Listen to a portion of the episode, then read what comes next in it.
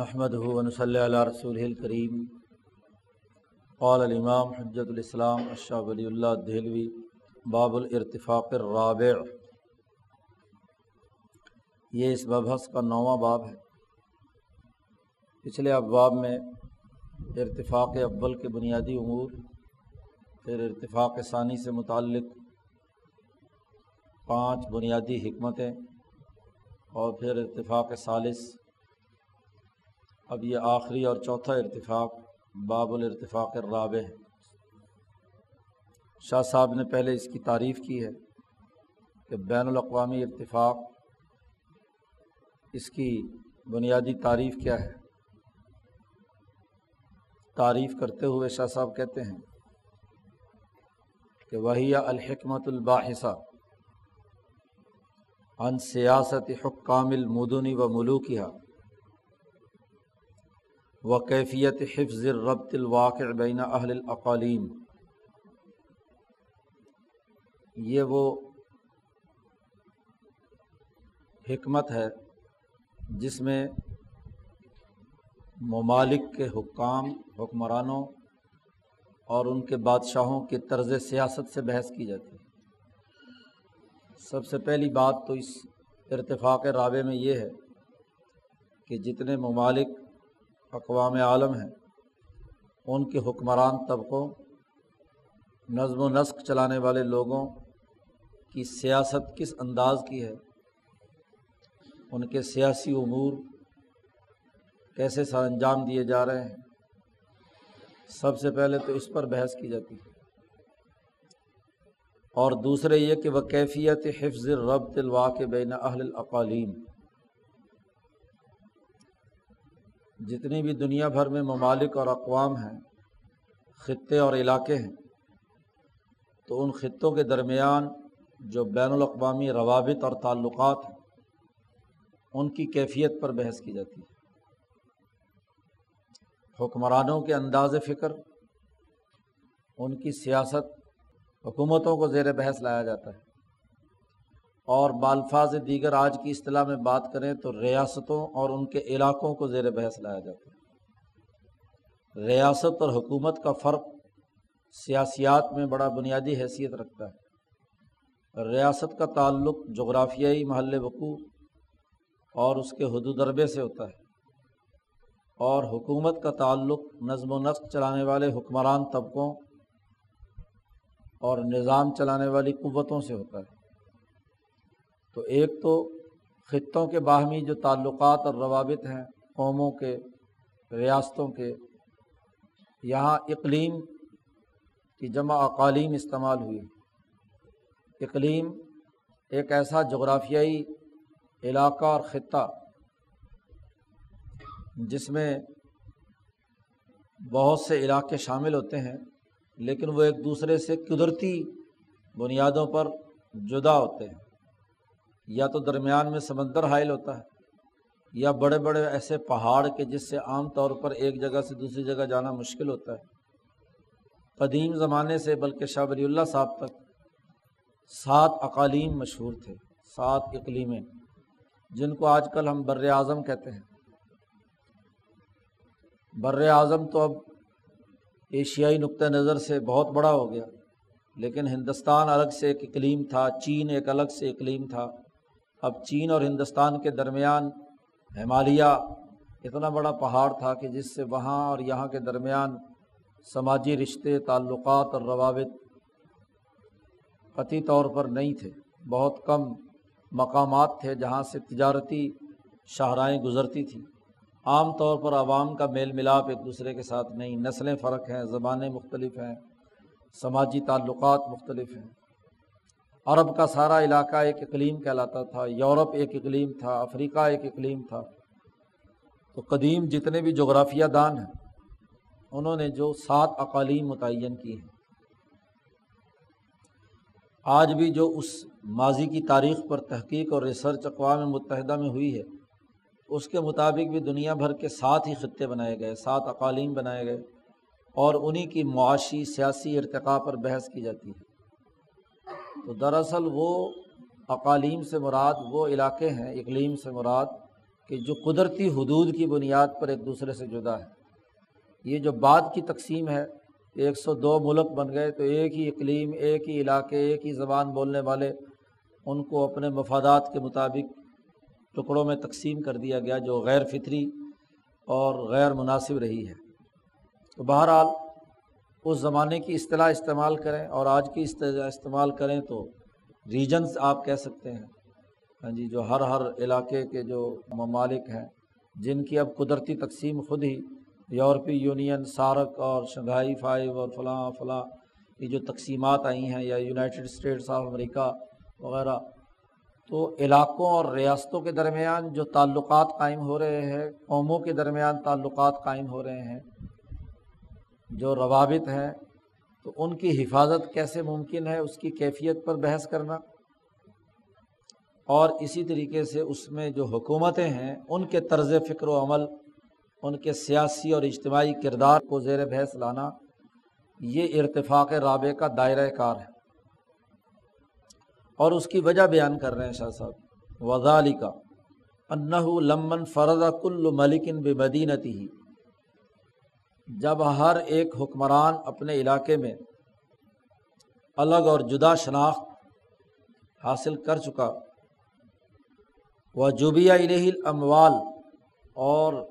Tax اکٹھے کر کے مال کا ارتکاز ہر ملک کا اپنا اپنا ہو گیا،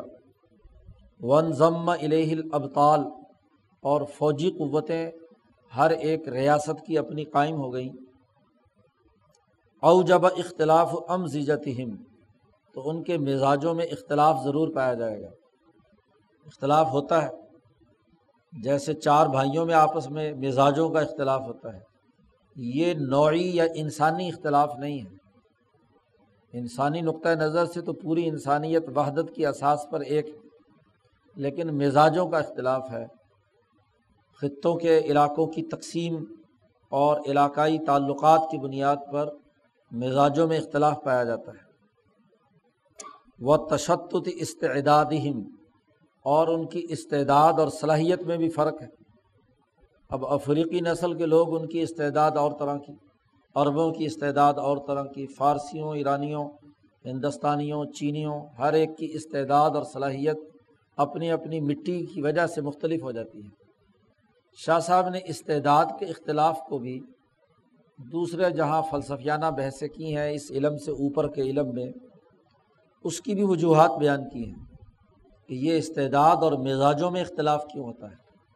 اس کا بڑا گہرا تعلق زمینوں کی ساخت سے ہے، پہاڑی علاقوں کی جو آبادیاں ہیں، علاقے ہیں، ان کے مزاج میں اور جو میدانی علاقے ہیں ان کے مزاج میں فرق ہوگا، گرم علاقے اور سرد علاقے کا فرق ہوگا۔ اسی طریقے سے مٹی اور دریاؤں کے بہنے اور پانی کے اثرات بھی ہوتے ہیں، تو پانی کے اثرات مختلف ہونے کی وجہ سے مزاج بدل جاتا ہے۔ جس پانی میں زیادہ منرلز آ رہے ہیں کسی خاص مقدار کے اندر، تو وہ جب قومیں انہیں استعمال کرتی ہیں، یا جس مٹی پر وہ رہ رہی ہیں، تو مٹی سے اگنے والی فصلوں میں جو قدرتی معدنیات انسان استعمال کرتا ہے، تو اس کے نتیجے میں ان کی رنگت، ان کی زبان کی ساخت، ان کے لہجے، ان کی ساخت، یہ سب چیزیں اس پر اثر انداز ہوتی ہیں۔ افریقہ کی مٹی کے اثرات ہیں، مثلاً اس سے جلد کالی ہوتی ہے، اور باقی جتنے جہاں جہاں کسی مٹی کے اثرات ہیں کہ وہاں گندم گونی ہوتی ہے، جیسے ہندوستان ہے، اور یورپ کی مٹی کی خصوصیت ہے کہ وہاں گورے ہوتے ہیں لوگ، تو یہ مٹی کے اثرات ہیں۔ ماحول اور آب و ہوا اور جغرافیائی محل وقوع کے نتیجے میں استعداد میں بھی اختلاف ہوتا ہے اور مزاجوں میں بھی اختلاف پایا جاتا ہے۔ أَن يَكُونَ فِيهِمْ الْجَوْرُ، مزاج مختلف ہوں گے تو جہاں تیزی پائی جاتی ہے، جہاں جن مزاجوں کے اندر شدت یا حیوانیت یا بہیمیت پائی جاتی ہے، تو ضرور ان میں ظلم و ستم کا مادہ پایا جاتا ہے، یہ ان کی مٹی کی خصوصیت ہے۔ اب تک کے تجربے کے مطابق جب سے امریکہ دریافت ہوا ہے تو اس مٹی کی خصوصیت ہے تکبر، غرور، ظلم اور زیادتی باقی اقوام پر۔ ایشیائی اقوام جب تک دنیا پہ حکمران رہی ہیں تو ان کے مزاج کے مطابق رواداری، برداشت، ایک دوسرے کے ساتھ کو ساتھ لے کر چلنے کا عمل رہا ہے، لیکن یہ یورپین نسلیں یا یورپین مٹی یوں کہہ لیجیے، اور اس کے بعد آج امریکہ کی مٹی وہ ضرور ظلم و ستم انسانیت سے بہت دور رہی، اس لیے کہ وہاں کا مزاج بڑا اب نارمل ہے، بہت طوفان آتے ہیں، بہت زیادہ کیا ہے ان کو مقابلہ کرنا پڑتا ہے، کیونکہ زمین غیر فطری ہے، وہاں انسانی آبادی کے رہنے کا کبھی نظم و نسق نہیں رہا آج سے دو ڈھائی تین سو سال پہلے سے، تو وہاں انتہا پسندی ہے مزاج میں، تو اس انتہا پسندی کے نتیجے میں دنیا بھر میں ظلم اور زیادتیاں ایسی اقوام ضرور کرتی ہیں۔ ایسے ہی اس کے نتیجے میں ترک السنت الراشدہ، جو دنیا میں صحیح اور درست قوانین اور ضابطے یا طریقہ کار اور منہج ہے، اس کو ایسی غلط استعداد والی یا مزاج والی قومیں اسے ترک کر دیتی ہیں، چھوڑ دیتی ہیں۔ وَأَن يَطْمَعَ بَعْضُهُمْ فِي مَدِينَةِ الْآخَرِ، اور پھر ان میں یہ لالچ اور خود غرضی پیدا ہوتی ہے کہ وہ دوسری ریاستوں پر قبضہ کریں، دوسرے علاقوں کو اپنی منڈیاں بنائیں، ان کو غلام بنائیں، ان کی سیاست اور معیشت پر قبضہ کر لیں، تو مزاج کے بگاڑ اور فساد کے نتیجے میں وہ دوسرے ممالک پر قبضہ کرنے کے لالچ کے مرض میں مبتلا ہو جاتے ہیں۔ وَأَن يَتَحَاسَدُوا، اور اسی مزاج کے اختلاف کی وجہ سے وہ ایک دوسرے سے حسد کرتے ہیں۔ وَيَتَقَاتَلُوا، اور وہ لڑائیاں لڑتے ہیں، اور اس کی سب سے بڑی وجہ یہ ہوتی ہے بِآرَاءٍ جُزْیَةٍ، ان کے اندر انفرادی آراء اور انفرادی انفرادیت پسندی کوٹ کوٹ کر بھری ہوئی ہوتی ہے۔ دو الفاظ استعمال کرتے ہیں شاہ صاحب، ایک آراء الکلیہ یا رأی کلی، اور یہاں استعمال کیا ہے الرأی الآراء الجزیہ یا رأی جزی۔ تو جن مزاجوں میں انفرادیت اور اپنی گروہیت کو بالادست بنانے کی جو کا مرض ہوتا ہے، ان قوموں کے اندر حسد، کینہ، بغض، عداوت، لڑائی جھگڑے ان کے اندر زیادہ پائے جاتے ہیں۔ اور جہاں رأی کلی مفاد عامہ کی خصوصیات کو سامنے رکھ کر، انسانیت کی خصوصیات کو سامنے رکھ کر جہاں اقوام بستی ہیں، تو ان میں یہ حسد، کینہ، لڑائی جھگڑے کا معاملہ نہیں ہوتا۔ بِآرَاءٍ جُزِیَّةٍ، ذرا ذرا سی انفرادی بات پر ہاں جی قتل و غارت گری کا ارتکاب کرتے ہیں، اور معمولی سے مسئلے کو حل کرنے کے لیے ایٹم بم گرا دیتے ہیں۔ مِن نَحْوِ رَغْبَةٍ فِي الْأَمْوَالِ وَالْأَرَاضِی، دوسروں کے مال پر نظر، دوسروں کی زمینوں پر نظر۔ اب یورپین بھیڑیے جیسے یورپ سے چھوٹے تو انہوں نے ہندوستان کے مال پر سونے کی چڑیا قرار دے کر مال لوٹنے کے لیے کیا ہے ہندوستان پر نظریں گاڑی، اور یہاں کی زمینوں کو اپنی منڈیاں بنانے اور اس کو اپنا غلام بنانے کی ان کے اندر ہاں جی خواہش انفرادیت پسندی کی بنیاد پر قائم ہوئی۔ اب یہاں کے حکمرانوں نے تو رأی کلی کی بنیاد پر ان کے ساتھ تجارت، کاروبار، جو انسانی اصول تھے اس کے مطابق معاہدات کیے، لیکن وہ ایک محض انفرادی اور طبقاتی مفاد یا یورپین نسلی بالادستی کی بنیاد پر انہوں نے اس علاقے کے اوپر معاہدات توڑے اور قتل و غارت گری کا تسلط قائم کیا۔ او حسد او حقد، یا حسد اور کینہ پیدا ہوا اور بغض اور عداوت پیدا ہو گئی۔ فلما کثر ذالک فی الملوک، جب اس طریقے سے ظلم و ستم کے اندر کثرت سے لڑائیاں ہوتی ہیں حکمرانوں کے درمیان، حکومتوں کے درمیان، تو اضطروا الی الخلیفۃ، تو وہ مجبور ہوتے ہیں ایک بین الاقوامی نظام قائم کرنے اور ایک بین الاقوامی حکمران قائم کرنے کے لیے، بین الاقوامی ڈھانچہ تشکیل دینے، اور مجبور ہوتے ہیں کہ ایک بین الاقوامی اپنا کوئی بھی ایسا عہدہ بنائیں کہ جو ان کے درمیان عدل و انصاف کر سکے، ان کے جھگڑوں کو نمٹا سکے، ان کے مسائل کو حل کر سکے۔ ہمارے سامنے حالیہ تاریخ میں، پچھلے سو سال کی تاریخ میں دو جنگیں ہوئی ہیں، اور یہ جنگیں اسی بنیاد پر ہوئیں کہ دوسرے کے ملکوں پر قبضہ کرنے کا عمل تھا۔ جرمنی کا اگر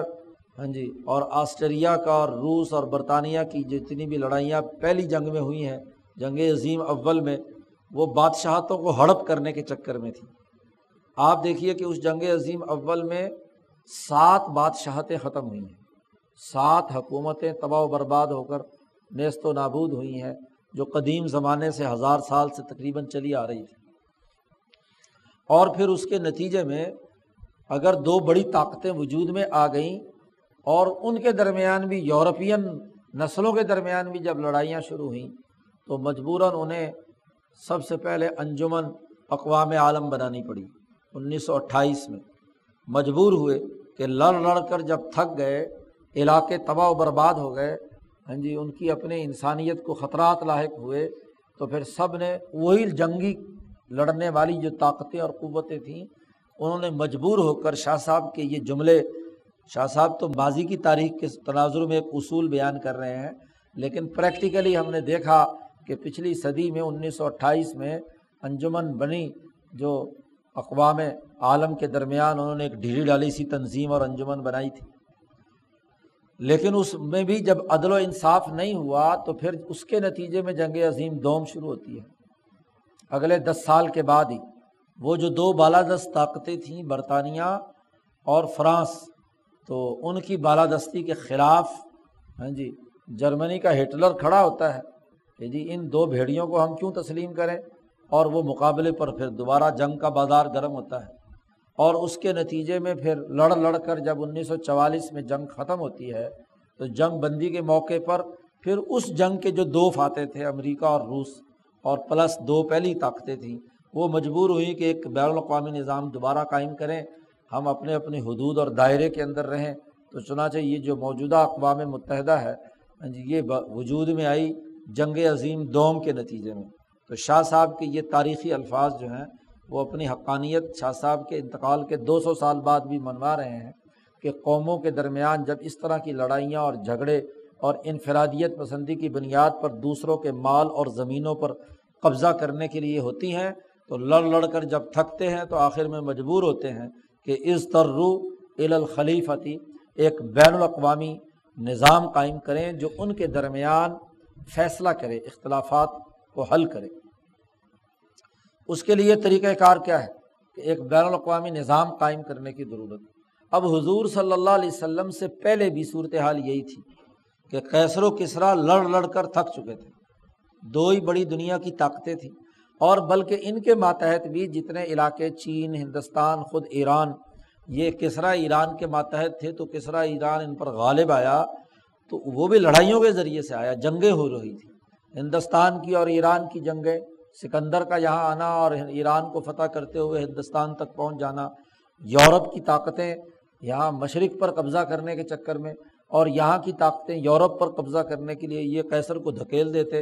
اور پورے قسطنطنیہ تک کے تمام علاقے جو ہیں وہ کسریٰ ایران کے قبضے میں آ جاتے۔ تو یہ لڑائیاں جھگڑے اس وقت ہوتے ہوئے دنیا تنگ آ چکی تھی۔ جیسے ہی حضور صلی اللہ علیہ وسلم نے آ کر انقلاب برپا کیا اور بین الاقوامی حالات ایسے بنے کہ دنیا کی جو قومیں لڑ لڑ کر تھک گئی تھیں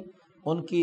بادشاہتیں تباہ و برباد ہو گئیں، ان کی طاقتیں اسی لڑائی کے اندر فنا ہو گئیں،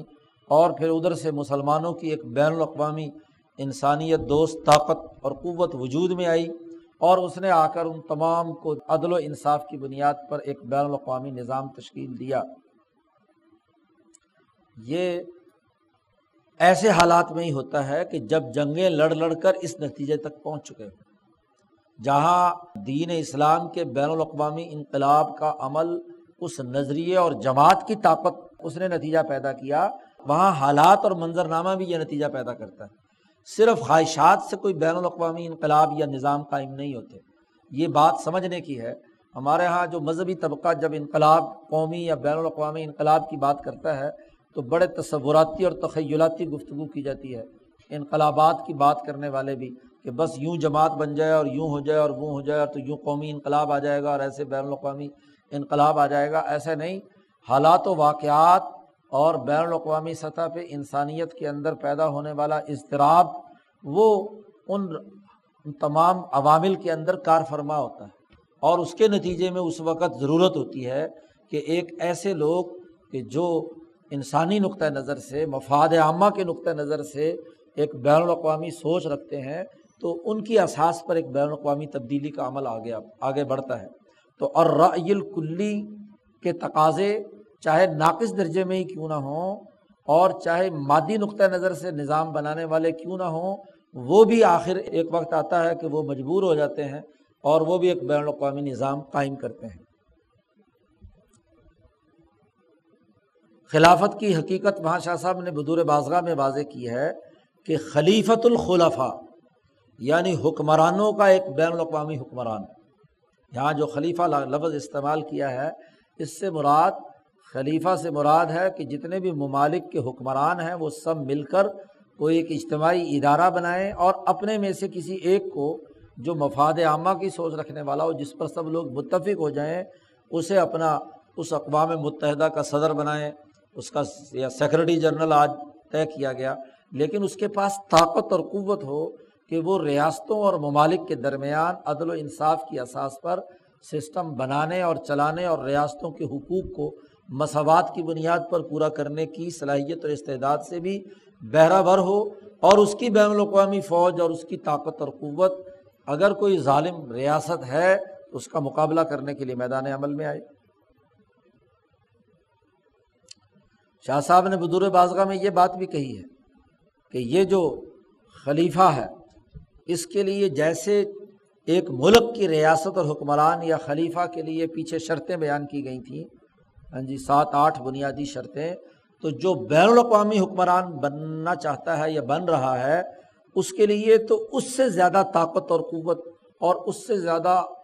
اعلیٰ اخلاق کا حامل فرد یا نظام قائم کرنے کی ضرورت ہوتی ہے کہ تاکہ وہ ان تمام کے ذریعے سے بین الاقوامی نظم و نسق، تمام ریاستوں اور علاقوں اور ریجنز کے مساوی حقوق کی بنیاد پر اپنا نظام بنائے۔ نبوت کی اساس پر جو انقلابات آتے ہیں وہ ایسے ہی بین الاقوامی نظام کا تقاضا کرتے ہیں کہ جس میں تمام ریاستوں اور ریجن کے درمیان عدل و انصاف کی بنیاد پر ہو، اور جو حکماء اور سائنسدانوں یا مادی نقطۂ نظر سے جو بین الاقوامی نظام بنتے ہیں وہ ناقص اور ادھورے ہوتے ہیں۔ وہاں معاملہ جو ہے ان اعلیٰ اخلاق کی اساس پر معاملہ نہیں ہوتا، وہاں وہ کسی طاقتور ملک کے اعلیٰ کار قوتوں کے طور پر کردار ادا کرتے ہیں، جیسے آج اقوام متحدہ کی صورتحال عملاً صورتحال یہی ہے۔ شاہ صاحب کہتے ہیں، یہاں شاہ صاحب نے وجہ بیان کی کہ ایک بین الاقوامی نظام کی ضرورت کیوں پیش آتی ہے، اس کا منظرنامہ کیا ہوتا ہے، کون سے حالات ہوتے ہیں جس میں یہ بین الاقوامی انقلاب یا بین الاقوامی ڈھانچہ وجود میں آتا ہے۔ اس کے بعد شاہ صاحب نے کہا کہ اس بین الاقوامی حکمران کے لیے یا خلیفہ کے لیے وَهُوَ مَنْ حَصَلَ لَهُ مِنَ الْعَسَاكِرِ وَالْعُدَدِ، بین الاقوامی نظام کے لیے یہ ضروری ہے کہ اقوام متحدہ کے پاس اور اس کے سربراہ کے پاس اتنی بڑی فوجی طاقت اور قوت ہونی چاہیے اور اتنے بڑی تعداد میں عسکری قوت ہو کہ ما یرا کل ممتنع ان یسلب رجل آخر ملکہ، کوئی اور حکمران اپنی تمام تر فوجی طاقت اور قوت جمع کر لینے کے باوجود اس بین الاقوامی فوج کا، بین الاقوامی حکمران کا مقابلہ کرنے کا اہلیت نہ رکھتا۔ کیوں؟ اس لیے کہ اس بین الاقوامی ادارے نے ریاستوں کو اپنی حدود میں رکھنا ہے، تو کسی بھی ریاست کی جو فوجی قوت ہے وہ اگر اقوام متحدہ کی فوجی قوت سے زیادہ طاقتور ہوگی اور وہ ظالم ہوگا تو وہ بیچاری اقوام متحدہ کیا کرے گی؟ کمزور بین الاقوامی نظام کسی طاقتور ملک کے ظلم سے باقی ممالک کو نہیں بچا سکتا۔ اس کے لیے بین الاقوامی نظام میں، بین الاقوامی سسٹم میں ایسی فوجی طاقت اور قوت ہو کہ دنیا کے کسی ملک کے پاس اتنی فوجی طاقت اور قوت اور شان و شوکت نہ ہو۔ اور یہ جو بین الاقوامی طاقت اور قوت ہوتی ہے، شاہ صاحب کہتے ہیں انما یتصور بعد بلاء عام، اس کا تصور آسان نہیں ہے۔ تخیلاتی طور پر تو اس کے بارے میں بہت سے تصوراتی باتیں کی جا سکتی ہیں، لیکن عملاً اس کے وجود میں آنے کے لیے ضروری ہوتا ہے کہ یہ بہت بڑی جنگوں کے بعد، بہت بڑی مصیبتوں کے بعد ممالک کی حقوق کی طاقت اور قوت اور ان کی لڑائی اور ان کے ٹکراؤ کے نتیجے میں بین الاقوامی طاقت اقوام متحدہ کی بنتی ہے۔ بلاء عام و جہدن کبیرن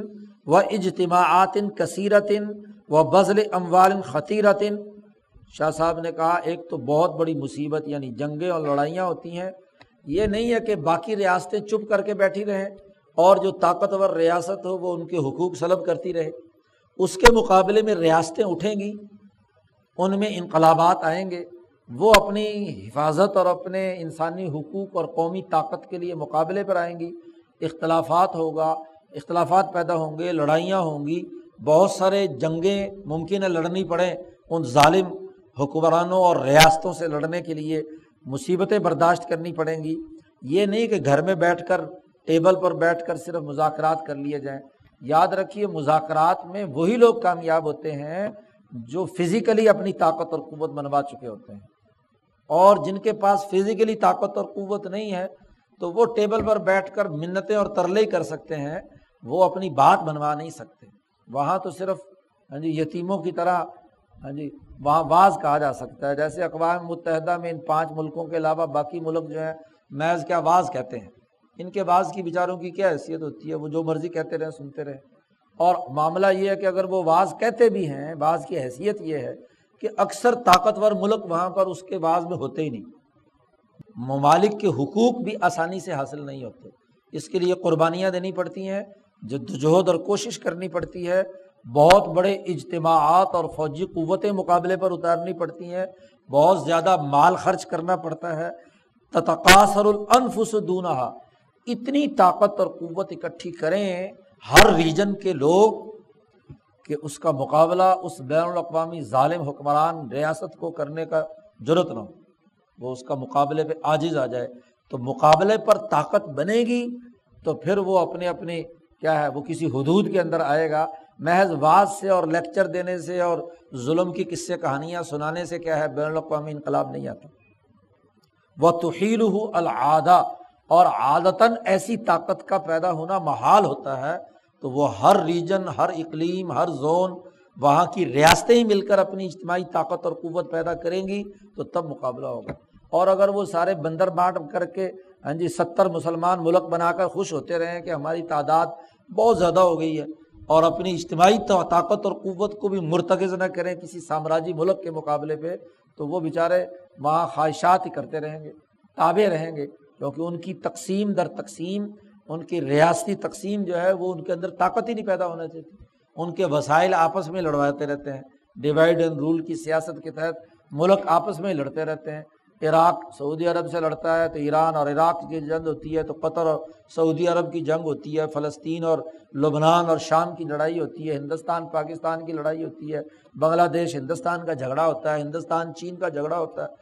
تو جب تک ریجنل طاقتیں اور قوتیں نہ وجود میں آئیں تو وہ اپنی بین الاقوامی حیثیت نہیں منوا سکتے۔ شاہ صاحب زمینی حقائق کی بنیاد پر بات کر رہے ہیں، کوئی تصوراتی گفتگو نہیں۔ شاہ صاحب کہتے ہیں کہ اس بہت بڑے عمل کے نتیجے میں جب بین الاقوامی نظام وجود میں آ جائے، اذا وجد الخلیفہ، جب یہ خلافت اور بین الاقوامی خلافت کبریٰ یا خلیفہ پیدا جائے، وَأَحْسَنَ السِّیرَةَ فِي الْأَرْضِ، اور وہ پورے کرۂ ارض پر بہت اچھے طریقے سے ممالک اور اقوام کے درمیان عدل و انصاف کی سیرت و کردار کا مظاہرہ کرے، وَخَضَعَتْ لَهُ الْجَبَابِرَةُ، اور جو ظالم اور جابر ریاستیں اور ان کے حکمران طبقے ہیں وہ اس کے سامنے سر جھکا دیں، وَانْقَادَ لَهُ الْمُلُوكُ، اور حکمران اس کے سامنے تابع فرما بردار بن جائیں، تو تَمَّتِ النِّعْمَةُ، تو گویا کہ اب بین الاقوامی نعمت، بین الاقوامی نظام مکمل ہو گیا۔ یہ انسانیت کی سب سے بڑی کامیابی ہے، اور اس کے نتیجے میں وَطْمَأَنَّتِ الْبِلَادُ وَالْعِبَادُ، تو تمام ریاستیں بھی مطمئن اور تمام انسانی مخلوق بھی مطمئن زندگی بسر کرتی ہے، عباد بھی اور بلاد بھی، بندے بھی، اللہ کے بندے بھی، اور جتنی بھی ریاستیں اور ممالک اور شہر ہیں۔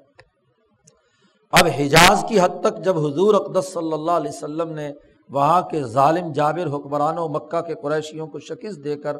مکہ فتح کر کے ایک بہت بڑے علاقے پر اپنی ریاست اور خلافت قائم کر لی، تو اسی وقت قرآن کی آیت نازل ہوئی جس کی طرف اشارہ ہے شاہ صاحب کا کہ تمت النعمت، جس کو قرآن نے کہا الیوم اکملت لکم دینکم واتممت علیکم نعمتی۔ تو تمام مفسرین نے اتممت علیکم نعمتی کی تفسیر یہی کی کہ وہ جو پورا عرب کا خطہ چھوٹے چھوٹے قبیلوں اور چھوٹے چھوٹے سرداروں اور ان کی ذاتی لڑائیوں اور انفرادی قسم کے جھگڑوں کے اندر لڑ لڑ کر فنا ہو رہا تھا، سو سال سے پورا عرب کا علاقہ ایک دوسرے کی گردنیں مار رہا تھا، ہاں جی وہ جنگ بعاث نے انسان لاکھوں انسان قتل کروا دیے تھے، تو نبی اکرم صلی اللہ علیہ وسلم نے آ کر جب یہ خلافت کا نظام قائم کیا اور تو امن و امان تمام ممالک کے لیے، تمام علاقوں کے لیے بلا تفریق، رنگ، نسل، مذہب، امن کا نظام قائم کر دیا، تو اس کو قرآن نے کہا تمت النعمت، نعمت مکمل ہو گئی۔ اور اس نعمت کا بین الاقوامی مزید اظہار، مزید تکمیل لیظہرہ علی الدین کلہ والی جو ہے وہ عمر فاروق نے کی، جب قیصر و کسریٰ کو شکست دے کر دنیا بھر کی تمام ریاستوں میں جو ظلم و ستم کے حکمران طبقے تھے یا ریاستیں تھیں ان کو ختم کر کے نیا بین الاقوامی نظام قائم کر دیا، تو نعمت کی تکمیل کا اگلا عمل ہوا۔ اب جب ایسا بین الاقوامی نظام قائم ہو جاتا ہے تو شاہ صاحب کہتے ہیں وَاسْتَرَّ الْخَلِیفَةُ إِلَىٰ إِقَامَةِ الْقِتَالِ، سب سے پہلے بین الاقوامی نظام کی ضرورت یہ ہے کہ وہ فوجی طاقت پیدا کرے، اس کے پاس فوجی طاقت ہونی چاہیے، کیونکہ ریاستوں کو کنٹرول کرنا ہے، ریاستوں کو ہاں جی ان میں عدل و انصاف قائم کرنا ہے، اور یہ طاقت کے بل بوتے پہ نہیں ہوتا، محض دعاؤں سے اور تعویذوں سے اور دم درود سے کیا ہے اس طرح کے مسئلے حل نہیں ہوتے۔ دنیا میں عملی طور پر ریاستوں کو اپنے حدود میں رکھنے کے لیے ایک ایسی بین الاقوامی اقوام متحدہ کے تحت فورس کی ضرورت ہوتی ہے کہ جو ہر وقت تیار حالت کے اندر ہو، اور اس کے لیے شاہ صاحب نے کہا کہ دو بنیادی اقدامات کرنے ہوتے ہیں، ایک دفاعی جنگ لڑنے کی اہلیت رکھے اور دوسرا اقدامی جنگ، دونوں بنیادی چیزیں ہیں۔ یہ جو جنگ انقلاب میں یا عنوان انقلاب میں اقدامی اور دفاعی جنگ کی بات، اس کا تعلق اس بین الاقوامی نظام کے ساتھ ہے، تو اس بین الاقوامی نظام میں دونوں طرح کا عمل ہے کہ فوجی طاقت جو بین الاقوامی قوت ہو وہ ریاستوں کے خلاف اقدام بھی کرے، کب اس کی شرائط آگے بیان کی ہیں شاہ صاحب نے، اور دفاعی جنگ بھی لڑنے کی اہلیت ہو، اس کی شرائط اور اس کا طریقہ کار کیا ہے شاہ صاحب نے اس کا تذکرہ کیا۔ شاہ صاحب نے کہا دفعا للضرر اللاحق لهم من انفس سبعیہ تنہب اموالہم وتسبی ذراریہم وتحتک حرمہم، شاہ صاحب نے کہا کہ یہ جو دفاعی نظام ہے اس کو قائم، قتال، لڑائی لڑنے کی ضرورت یہ ہے کہ ریاستوں کے داخلی نظام میں، ممالک کے داخلی نظام میں یا بین الاقوامی سطح پر ایسے قزاق جی جو کسی ملک اور ریاست کے زیر سایہ نہیں ہیں، ہاں جی وہ بحری قزاق ہیں یا تجارتوں اور راستوں پر بیٹھ کر وہ کیا لوٹ مار کرتے ہیں، ملکوں اور ریاستوں کے مال کو لوٹنے کا کام کرتے ہیں، تو وہاں آپ کو اس بین الاقوامی فورس کا بنیادی کام یہ ہے کہ وہ جو لوگوں کو نقصان پہنچانے والی طاقتیں اور قوتیں ہیں ان کا مقابلہ کیا جائے، اور وہ کون لوگ ہیں؟ شاہ صاحب نے کہا من انفس سبعیہ، درندہ صفت انسان جو لوگوں کا مال لوٹتے ہیں، بین الاقوامی تجارتی شاہراہ پر ہاں جی یا کشتیوں اور جہازوں کو لوٹ کر ان سے مال لے آتے ہیں، وہاں ان کی اولادوں کو ممالک اور ریاستوں پر حملہ آور ہو کر ہاں جی ان کی جو اولاد اور انسانیت ہے اس کو غلام بناتے ہیں، اور وَتَحْتَكُ حُرْمَ حُرَمَهُمْ، ان کی حرمت بے کی بے حرمتی کرتے ہیں، ان کی محترم چیزوں کی۔ وَهَذِهِ الْحَاجَةُ هِيَ الَّتِي دَعَتْ بَنِي إِسْرَائِيلَ إِلَىٰ أَن قَالُوا، یہاں شاہ صاحب نے اس دفاعی جنگ یا دفاعی نظم و نسق کہ جب چور، قاتل، لٹیرے یہ کام کریں تو تب بین الاقوامی فورس حرکت میں آئے گی، اس کے لیے دلیل پکڑی ہے قرآن حکیم کی اس آیت سے کہ بنی اسرائیل نے اللہ سے دعا مانگی تھی قالوا لنبی لهم ابعث لنا ملکا نقاتل فی سبیل اللہ، کہ آپ اپنے نبی سے کہا، حضرت شمویل علیہ السلام سے پہلے پارے میں ہی ہاں جی کہ انہوں نے ان سے کہا کہ ہمارے لیے حکمران مقرر کیجئے کہ جو نقاتل فی سبیل اللہ، اللہ کے راستے میں قتال کرے ان چوروں، ڈاکوؤں، لٹیروں، تو جالود جیسے ہاں جی شیطان صفت جو بنی اسرائیل اور ان تمام علاقوں پر قبضہ کر کے ان کو تباہ و برباد کرنے پر تلے ہوئے تھے، تو ان کے مقابلے پہ تالوت جو ہے وہ اس کو حکمران بنایا گیا اور اس نے اس پورے خطے اور علاقے سے چوروں، ڈاکوؤں کا صفایا کیا۔ تو بین الاقوامی طاقت اور قوت کو جو بین الاقوامی قزاق اور لٹیرے ہیں، اب اگر ایسٹ انڈیا کمپنی جو قزاقوں پر مشتمل تھی یہ ساٹھ ڈائریکٹر جو اس کمپنی کے تھے برطانیہ کی ریاست نے ان کو قذاب قرار دے کر کیا اپنے علاقے سے باہر نکال دیا تھا. اگر بین الاقوامی نظام طاقتور ہوتا اور وہ ان قذاقوں کو وہیں پر کیا ہے لوٹ مار سے روک دیتا تو دنیا کی ریاستیں بہت ساری بچ جاتی ہیں غلامی سے. بین الاقوامی نظام کمزور ہوا تو اس کے نتیجے میں کیا ہے یہ چور اور ڈاکو جو ہیں ریاستوں اور ممالک کے ساتھ ممالک پر قبضہ کرنے کے لیے یورپ سے یورپین بھیڑیا یہاں داخل ہونا شروع ہو گئی. یہ تو ہے دفعن یعنی دفاعی جنگ، اقدام کوئی دشمن چوروں ڈاکوؤں کی طرف سے ہوگا تو اس کے مقابلے میں کیا ہے بین الاقوامی فوج حرکت میں آئے گی. وَإِبْتِدَاءً اور از خود بین الاقوامی فورس حرکت میں آئے گی ان ریاستوں پر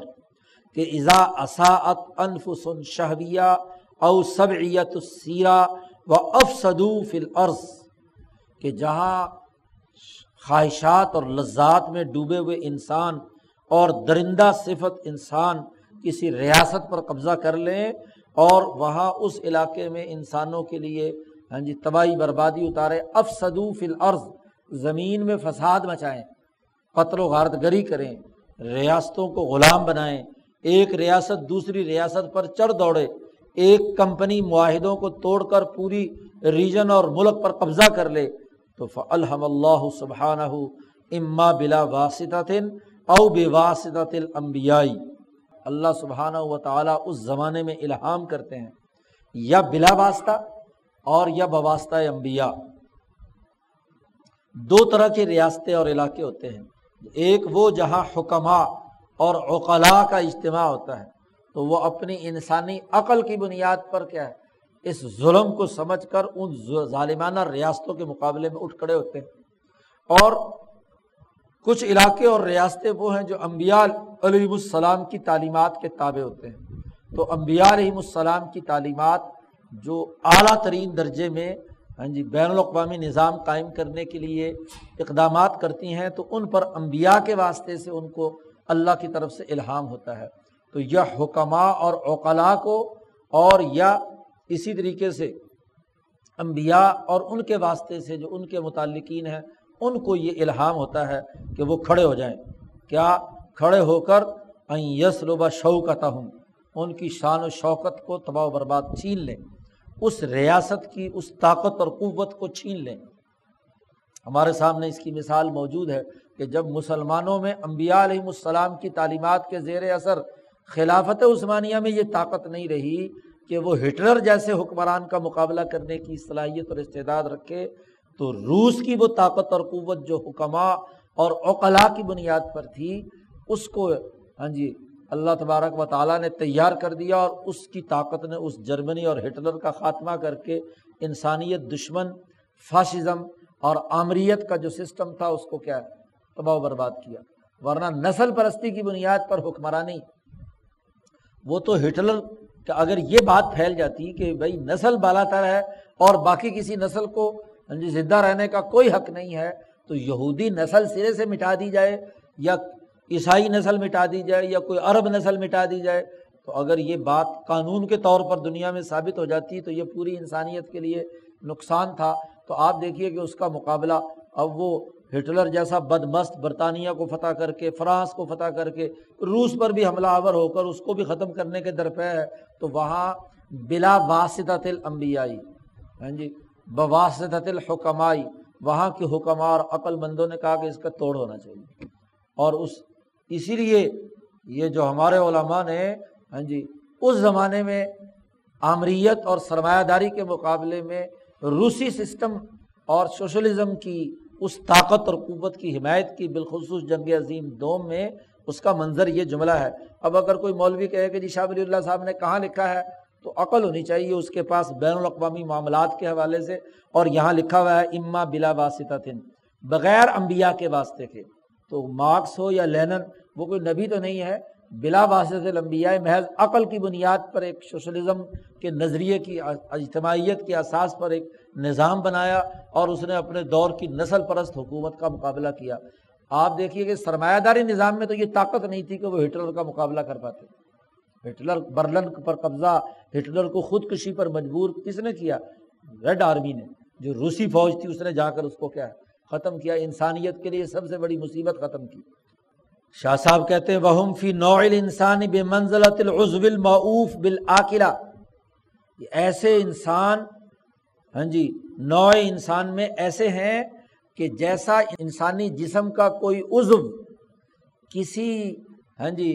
مرض کے نتیجے میں ڈیمک لگنے، کہا نا المعوف بالآکلہ، ہاں جی آج کل تو یہ آ گئے کینسر کے جراثیم اور اسی طریقے سے کیا ہے ایڈز کے امراض جو ہیں کہ جو کسی عضو کو سرے سے معوف کر دیتے ہیں، اور وہاں سب ڈاکٹر کہتے ہیں کہ آپریشن کر کے اس ہاتھ کو اور اس جسم کو کاٹ کر الگ کیا جائے ورنہ یہ جو مرض ہے یہ جراثیم پورے جسم کو تباہ و برباد کر دیں گے۔ تو یہاں ابتداً ہاں جی وہ ایسے مریض ملک اور ریاست اور نفسیاتی مرض کا حامل جو ہے اس کا خاتمہ کرنے کی ضرورت ہوتی ہے۔ تو وہاں اب اگر دفاع کے انتظار میں بیٹھے رہیں تو پھر تو معاملہ بڑھتا چلا جائے گا، وہاں اقدام کرنے کی ضرورت ہوتی ہے، اقدامی جنگ کی ضرورت ہوتی ہے کہ آگے بڑھ کر اس کا قلع کما کیا جائے اور اس کو کاٹ کر پھینک دیا جائے انسانیت سے، کیونکہ نوع انسانیت میں وہ ایک مفلوج اور کینسر زدہ جو ہے وہ عضو بن چکا ہے، ریاست بن چکی ہے، اس کے وہ حکمران طبقے، ان کو راستے سے ہٹایا جائے اور اس قوم کو بھی آزادی دلائی جائے، اور وہاں ہاں جی ریاستی نیا نظام بھی قومی بنیادوں پر درست اس خطوط پر استوار کیا جائے۔ دنیا نے دیکھا کہ جرمنی میں ایسا حکمران جو ہے اس کا خاتمہ کر کے اس کی جگہ پر دوسرا نظام بنانا پڑا، لیکن وہاں بھی سرمایہ داری نظام نے بدمعاشی کی اور اسی جرمن کو ہاں جی دو حصوں میں تقسیم، پورا جرمنی جس نے فتح کیا اس کے قبضے میں جانے نہیں دیا، اگر اس کے پاس چلا جاتا ہے تو جرمن طاقت اور رشین طاقت اور قوت، برطانیہ اور فرانس کا تیا پانچا اگلے دور میں سرمایہ داری نظام کا خاتمہ ہو جاتا ہے۔ تو وہاں بھی اس جرمنی کے دو ٹکڑے کر کے ہاں جی مشرقی اور مغربی جرمنی بنانے اور اس کے خلاف سرمایہ دارانہ سازشیں کرنے کا عمل جاری رہا۔ اسی بات کی طرف تقاضا ہے قرآن کی اس آیت میں، دونوں باتیں شاہ صاحب نے قرآن سے اخذ کی ہیں۔ لولا دفع اللہ الناس بعضهم ببعض لہدمت صوامع وبیع، سب سے پہلے جو جہاد و قتال کی آیت نازل ہوئی اس سے پہلے والی آیت ہے سورۃ الحج میں کہ اذن للذین یقاتلون بانہم ظلموا وان اللہ علی نصرہم لقدیر، اب مسلمانوں کو اقدامی جنگ لڑنے کا کی اجازت دے دی گئی، اب دفاع کی بات نہیں ہوگی، اور اس کی دلیل بیان کرتے ہوئے قرآن نے یہ اگلی بات کہی ہے کہ اگر اللہ تعالیٰ لوگوں کو ایک دوسرے سے نہ لڑائے تو جو بات کہی ہے قرآن نے وہ کیا ہے، لہدمت صوامع وبیع، صوامع صومعہ کی جمع ہے، جو عیسائیوں کی عبادت گاہ ہے اس کو صومعہ کہتے ہیں، اور بیع ہاں جی بیع یہودیوں کی جو عبادت گاہ ہے، اور دو کا تذکرہ کرنے کے بعد قرآن نے آگے مساجد کا ذکر کیا ہے، ہاں جی لہدمت صوامع وبیع ومساجد یذکر فیہا اسم اللہ کثیرا، مساجد مسلمانوں کی ہیں، یہودیوں کی عبادت گاہ اور عیسائیوں کی عبادت گاہ کا تذکرہ کیا کہ اگر یہ ظالمانہ اقتدار اور نظام اور ریاستوں کو ختم نہ کیا جائے تو جو انسانوں میں وہ لوگ جو انصاف پسند اور اعتدال پسند عیسائی عبادت خانے میں عبادت کر رہے ہیں، جو یہودیوں کے عبادت خانے میں عبادت کر رہے ہیں، جو مسجدوں میں کیا ہے عبادت کر رہے ہیں، وہ تمام گرا دی جائیں، کیونکہ ظالم اور جب آتے ہیں تو وہ ان ایسے عبادت گھروں کو اور انسانیت کے ان مقامات کو تباہ و برباد کر کے رکھ دیتے ہیں۔ یہ اقدامی جنگ ہے بین الاقوامی نقطہ نظر سے۔ ایسے ہی اللہ تعالیٰ نے یہ آگے قول کہا ہے وَقَاتِلُوهُمْ حَتَّى لَا تَكُونَ فِتْنَةً، یہ بھی بین الاقوامی طاقت کے لیے یاد رکھو۔ اب یہ قاتلوہم کا یہ مطلب نہیں ہے، شاہ صاحب نے یہاں معنی یہ بھی متعین کر دیا، علماء جب یہ آیت پڑھتے ہیں کہ قتال کرو، بس مقابلہ کرو، لوگوں کو مار دو اور قتل کرو، اب یہ جو قتال کا تعلق ہے یہ بین الاقوامی طاقت کے لیے کہا گیا ہے، اس آیت کا تعلق ہاں جی اس بین الاقوامی نظام اور خلیفہ کے ساتھ ہے کہ جو دنیا میں فتنہ اور فساد ختم کرنے کے لیے اقدامی جنگ کرتا ہے۔ جس کے پاس بین الاقوامی طاقت نہیں ہے وہاں ناکارہ ہو چکا ہے، بلکہ جس کے پاس قومی طاقت بھی نہیں ہے وہ انفرادی بنیادوں پر لوگوں کو قتل کرنے لگ جائے اپنی تعریف کی بنیاد پر، تو وہ اس آیت کے دائرے میں قطعی طور پر داخل نہیں ہے۔ تو جب آیات کا سیاق و سباق اور ان کا سیاسی جو پس منظر ہے وہ معلوم نہ ہو تو پھر اسی طرح کی ہیں جیسے یہاں جہاد کے نام پر آیات پڑھ پڑھ کر لوگوں کو بے وقوف بنایا گیا۔ تو شاہ ولی اللہ صاحب متعین کر رہے ہیں کہ یہ اقدامات جو جنگ کے ہیں یہ اس بین الاقوامی فورس کی ذمہ داری ہے کہ وہ ریاستوں میں جو فتنہ فساد پیدا ہو رہا ہے، جو ممالک اور حکومتوں کے درمیان ظالم حکمران وجود میں آئے ہیں، تو وہاں اس کی فوج حرکت میں آئے اور ایسے درندہ صفت لوگوں کو راستے سے ہٹائے۔ پہلی بنیادی چیز کہ اس کے لیے فوجی بین الاقوامی طاقت اور قوت ہو اور وہ دفاعی اور اقدامی دونوں نقطۂ نظر سے نتائج پیدا کرے۔ اب ایسی بین الاقوامی عسکری طاقت اور قوت اس وقت تک پیدا نہیں ہو سکتی جب تک کہ آپ کے پاس بین الاقوامی مالیاتی فنڈ، آزاد ایسے بین الاقوامی مالیاتی فنڈ موجود ہو جس کی بنیاد پر آپ طاقت بنائیں گے۔ اور اگر اقوام متحدہ بیچارے اپنے مالیاتی خرچے کرنے کے لیے ریاستوں سے بھیک مانگے گی، جی امریکہ صاحب اس کے پیسے نہیں دے رہا پچھلے کتنے سالوں سے، تو وہ بیچاری کیا بین الاقوامی فوج بنائے گی اور کیسے نتائج پیدا کرے گی؟ شاہ صاحب کہتے ہیں اس کے لیے مالی طاقت اور قوت کا ہونا بھی ضروری ہے۔ وہ مالی بین الاقوامی طاقت اور قوت ایسی ہو کہ وہ پورے اقتصادی دنیا بھر کی ریاستوں کے اقتصادی اور مالیاتی ڈھانچے کو کنٹرول کرے، کہ وہاں اگر کوئی مالیاتی بدماش بیٹھے ہوئے ہیں، چور ڈاکو لٹیرے، اور وہاں تباہی اور بربادی مچا رہے ہیں، تو ان کے خلاف اقدامات کرنے کی اس کے اندر اہلیت اور صلاحیت ہو کہ اقوام متحدہ عدل و انصاف کی بنیاد پر اس مالیاتی جی نظم و نسق کو، ڈسپلن کو صحیح طور پر قائم کرے۔ ولا يتصور للخلیفۃ مقاتلۃ الملوک الجبابرہ، جابر اور ظالم حکمرانوں کے خلاف لڑائی کرنا، مقابلہ کرنا خلیفہ کے لیے، بین الاقوامی نظام کے لیے قطعی طور پر اس کا تصور نہیں کیا جا سکتا، اور نہ ہی ایسی ظالم ریاستوں کے حکمران طبقوں کی شان و شوکت ختم کی جا سکتی الا باموال، مگر اس وقت جب مال ہو آپ کے پاس، وجمع رجال،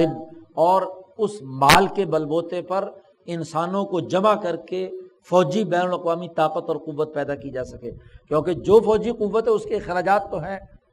اس کی تنخواہیں ہیں، اس کے لیے وسائل ہیں، اس کے لیے تمام جی قوتیں ہیں، ان کی ضرورت ہے۔ ولا بد فی ذلك، اس کے لیے یہ بات لازمی اور ضروری ہے کہ من معرفت الاسباب المقتضیہ لکل واحد من القتال والہدنہ، سب سے پہلے یہ لازمی اور ضروری ہے کہ کسی ریاست یا کسی علاقے میں عدل اور لڑائی، ہر ایک کے بنیادی اسباب اور تقاضے کیا ہیں۔ یہ نہیں کہ بین الاقوامی حکمران ذرا سے اشتعال میں آ کر فوراً کیا ہے اقدامات شروع کر دے۔ اس کو دیکھنا اور سمجھنا ہے کہ صلح اور جنگ ان دونوں کی عملی صورتحال کیا ہے۔ کبھی کہیں کسی جگہ پر جنگ چھیڑنے کے نتیجے میں مزید انسانیت کا نقصان ہو رہا ہے تو وہاں جنگ بلا وجہ چھیڑ دینا یہ کوئی عقل مندی کی بات نہیں۔ کہیں پر نتائج صلح اور بات چیت اور گفتگو سے حاصل ہو سکتے ہیں، تو مقصد انسانیت کا بین الاقوامی نظام، بین الاقوامی صحت، کل انسانیت کے نقطۂ نظر سے ان کے امور کو کنٹرول کرنا ہے۔ اور اسی تناظر میں ضرب الخراج والجزیہ، ٹیکس اور ان تمام سے مالوں کے اکٹھا کرنے کا عمل ہوگا۔ ریاستوں کو پابند بنایا جائے گا کہ وہ اپنا طے شدہ جو مالیاتی ٹیکس ہے بین الاقوامی، وہ اقوام متحدہ کے فنڈ کے اندر جمع کرائیں گے، بین الاقوامی نظام میں داخل کرائیں گے۔ اور پھر یہ بھی لازمی اور ضروری ہے کہ اس مالیاتی طاقت کے ذریعے سے جو قوت پیدا ہو، تو سب سے پہلے یہ غور و فکر کیا جائے کہ اس جنگ کے لڑائی کے جو کسی ریاست پر آپ مسلط کر رہے ہیں، اس کے مقاصد اور اہداف کیا ہیں۔ ہاں جی، لڑائی کے لیے پہلے ما یقصد بالمقادلہ من دفع مظلمۃ، آپ کسی ظلم کو ختم کرنے کے لیے وہاں بین الاقوامی فوج کو حرکت میں لائے ہیں، یا اضحاق انفسی سبعیہ خبیثہ، خبیث قسم کے درندہ صفت انسانوں کو گرفت میں لانا ہے، لا یرجا صلاحھا، ایسے درندہ صفت لوگ کہ جن کی درستگی کی کوئی امید نہیں ہے، ان کو کئی دفعہ موقع دیا جا چکا ہے لیکن اس کے باوجود بھی وہ قذاقی اور لوٹ مار نہیں چھوڑ رہے، تو ایسی صورت میں ان پر، ان افراد کو کنٹرول میں لانا ہے، تو اتنا کمانڈو ایکشن ہونا چاہیے جس سے وہ جو لوگ ظالم قسم کے ہیں ان کو کیا گرفت میں لایا جائے، کیونکہ انسانی جان کو کم سے کم نقصان پہنچا کر آپ آپریشن کریں گے۔ یہ نہیں ہے کہ ہاں جی چند بندے پکڑنے کے لیے پورے ملک کے اوپر بمباری برسا کر پورے یمن کو ادھیڑ کر رکھ دیں، پورے شام کو تباہ و برباد کر کے رکھ دیں، داعش کے نام پر پورا کا پورا شام اجاڑ دیں، اور طالبان کے نام پر افغانستان کو تورا بورا بنا دیں۔ نہیں، بین الاقوامی سطح پر اس بات کا ادراک کرنا ہے کہ ان انسانوں میں جو صرف درندہ صفت ہیں وہی ہدف بنے اور باقی عام آبادی اس کو نقصان نہ پہنچے۔ او کبتی انفسن دونہا فی الخبث، اور کہیں اگر اس سے کم درجے کے خبیث قسم کے لوگ ہیں اور اس کے لیے فل جنگ کی ضرورت نہیں ہوتی، صرف ان کو کسی شان و شوکت ان کی توڑ دی جائے، ان کی مالیاتی کمر توڑ دی جائے، ان کی فنڈنگ روک دی جائے، ان کے ارد گرد جو افراد جا کر ان کے ساتھ مل رہے ہیں ان کو کسی طریقے سے توڑ دیا جائے، تو حکمت عملی اختیار کر کے یہ اقدام کیا جانا ضروری ہے۔ او کبتی قوم مفسدین فی الارض، یا فساد زمین میں مچانے والی کسی قوم اور نسل یا کسی اجتماعیت کا خاتمہ کرنا ہے، اور خاتمہ کرنے کے لیے طریقہ کار یہ اختیار کیا جائے کہ بقتل رؤوسہم، کہ ان کے سردار پکڑ کر جو لارڈ ہیں ان کو پکڑا جائے اور ان کو سزا دی جائے، ان کو گرفت میں لایا جائے، یا ان کو گرفتار کر کے جیل میں ڈال دیا جائے، یا ان کی جتنے بھی مال اور زمین ہیں ان کو قبضے میں بین الاقوامی نظام کے قبضے کے اندر ملکیت میں لے لیا جائے اور ان کو ہاں جی فارغ کر دیا جائے۔ او صرف وجوہ الرعیت عنہم، یا ان کے خلاف اتنا پروپیگنڈا کیا جائے کہ عوام کا ان سے نفرت پیدا ہو کر عوام اس سے علیحدگی اختیار کر کے ان کی مدد کرنے والا کوئی نہ ہو، بے یار و مددگار ان کو چھوڑ دیا جائے۔ تو پیش آمدہ حالات کے مطابق جیسی صورتحال ہو اس کے مطابق ایک بین الاقوامی انسانی نظام کو صحت مند بنانا ہے، وہ اقدامات کیے جائیں۔ شاہ صاحب کہتے ہیں وَلَا يَنبَغِي لِخَلِيفَةٍ أَن يَقْتَحِمَ لِتَحْصِيلِ مَقْصَدٍ فِي مَا هُوَ أَشَدُّ مِنْهُ فَلَا يَقْصُدُ حِجَازَةَ الْأَمْوَالِ بِإِفْنَاءِ جَمَاعَةٍ صَالِحَةٍ مِنَ الْمُوَافِقِينَ۔ بین الاقوامی خلیفہ اور نظام کے لیے یہ مناسب نہیں ہے کہ وہ ایسی کوئی جنگ چھیڑ دے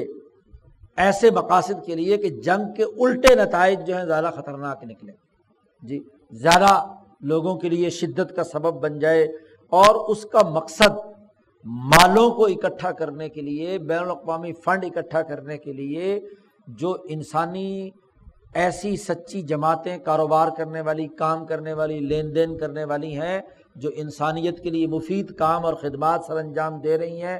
اور جو انسانیت کے موافق ہیں، وہی سرے سے فنا ہو جائے۔ یعنی اس پر اتنا ٹیکس ہو کہ جس سے ٹیکس اکٹھا ہو، نہ کہ ان کا کاروبار اور ان کا مال تباہ و برباد ہو کر رہ جائے یا کوئی ریاست کنگال ہو کر رہ جائے۔ نہیں، اعتدال کی حالت میں جتنی ضرورت ہو اس کے مطابق کیا ہے، مال اکٹھا کیا جانا چاہیے۔ شاہ صاحب کہتے ہیں اس کے لیے بین الاقوامی اس حکمران اور خلافت کے نظام کے قائم کرنے کے لیے ضروری ہے لا بد من استمالات قلوب القوم، انسانیت اور تمام اقوام کے دلوں میں نرمی پیدا کی جائے، اس بین الاقوامی نظام کی اہمیت واضح کی جائے، ان کو اس کی طرف مائل کیا جائے، اور وہ معرفت مبلغ نفع کل واحد، اور ہر آدمی کے فائدے اور نفع کی بات اس کی ذہنی استعداد کے مطابق اس کو باور کرائی جائے۔ فلا یعتمد علی احد اکثر مما هو فیہ، اس لیے جس آدمی میں جس درجے کی صلاحیت ہے اس کے مطابق اس سے کام لیا جائے، جن ممالک اور اقوام سے جس درجے کا کام لیا جا سکتا ہے اتنا ان پر اعتماد کرے۔ والتنویہ بشان الصلاۃ والدحاۃ، اس لیے مختلف نسلوں اور اقوام کا تجزیہ کر کے بین الاقوامی سطح پر نسلوں کے مزاج کے مطابق ان کے جو قبیلوں کے سردار یا ان کے جو رہنما ہیں ہاں جی ان کی عزت اور عظمت اور ان کا احترام برقرار رکھتے ہوئے یہ بین الاقوامی نظام قائم رہے۔ والتحریض علی القتال ترغیباً و ترہیباً، اور اگر کہیں بین الاقوامی فوج کے لیے آپ کو مختلف قوموں اور نسلوں سے افراد چاہیے ہیں اور ان کو ترغیب وغیرہ دینی ہے تو ترغیب و ترہیب دونوں کا استعمال کر کے وہاں سے آپ کو فوجی قوت لینی چاہیے۔ وَلْيَكُنْ أَوَّلُ نَظْرِهِ إِلَىٰ تَفْرِيقِ جَمْعِهِمْ وَتَقْلِيلِ حَدِّهِمْ، اس کا سب سے پہلا ہدف یہ ہونا چاہیے کہ ایسی ریاستوں اور ممالک کے درمیان جو انسانیت دشمنی کا کردار ادا کر رہی ہیں تو ان کی ایسی بدمعاش ریاستوں کے جمع ہونے پر نظر رکھی جائے، ان کا بلاک نہ بننے دیا جائے۔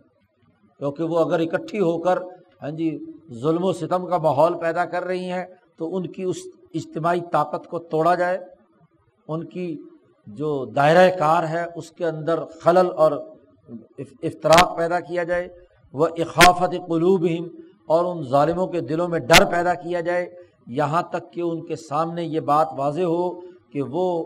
بین الاقوامی طاقت اور قوت کا مقابلہ کرنے کی صلاحیت اور استطاعت نہیں رکھتے۔ فَإِذَا ظَفَرَ بِذَلِكَ، اور جب وہ اس پر کامیاب ہو جائے اور اس کے سامنے یہ بات متحقق ہو جائے، ظَنَّهُ الَّذِي زَوَّرَهُ قَبْلَ الْحَرْبِ، جنگ سے پہلے جو اس نے نقشہ بنایا ہے کہ جو مطلوبہ نتائج لینے ہیں تو ان مطلوبہ نتائج کے حصول کی حکمت عملی اپنائے، جنگ سے پہلے ہر حربہ استعمال کرنا چاہیے کہ اس ریاست کو جو ظالم ریاست ہے یا اس کا حکمران طبقہ ہے وہ گھٹنے ٹیک دے۔ جنگ بالکل آخری آپشن ہو کہ جب وہ کسی بھی طریقے سے بین الاقوامی قوانین کی پابندی کرنے سے وہ باز نہیں آ رہی تو اس ریاست کو کیا، پھر اگلا جنگ ہو۔ فَإِنْ خَافَ مِنْهُمْ أَنْ يُفْسِدُوا تَارَةً أُخْرَىٰ، اور اگر ان سے یہ خوف اور ڈر محسوس ہو کہ یہ دوبارہ فساد مچائیں گے تو ان کے اوپر بڑا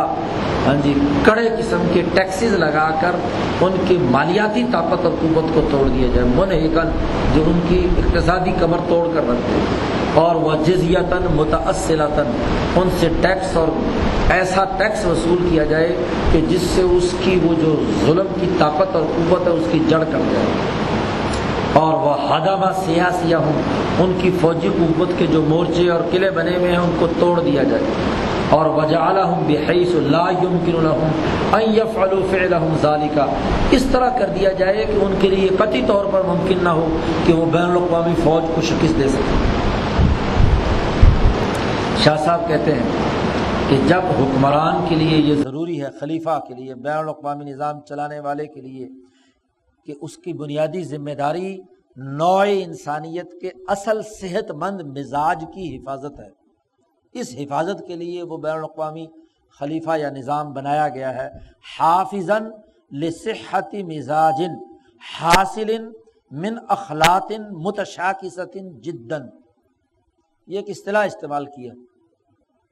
حکما اور اطباء کی۔ انسانی جسم میں چار خلطیں، سودا، صفرا، بلغم وغیرہ وغیرہ ہاں جی ان کو کہا جاتا ہے، تو انسانی جسم کی تو حکیم کا کام کیا ہوتا ہے، طبیب کا کام، کہ انسانی جسم کے ان اخلاط جو ایک دوسرے سے متضاد ہیں،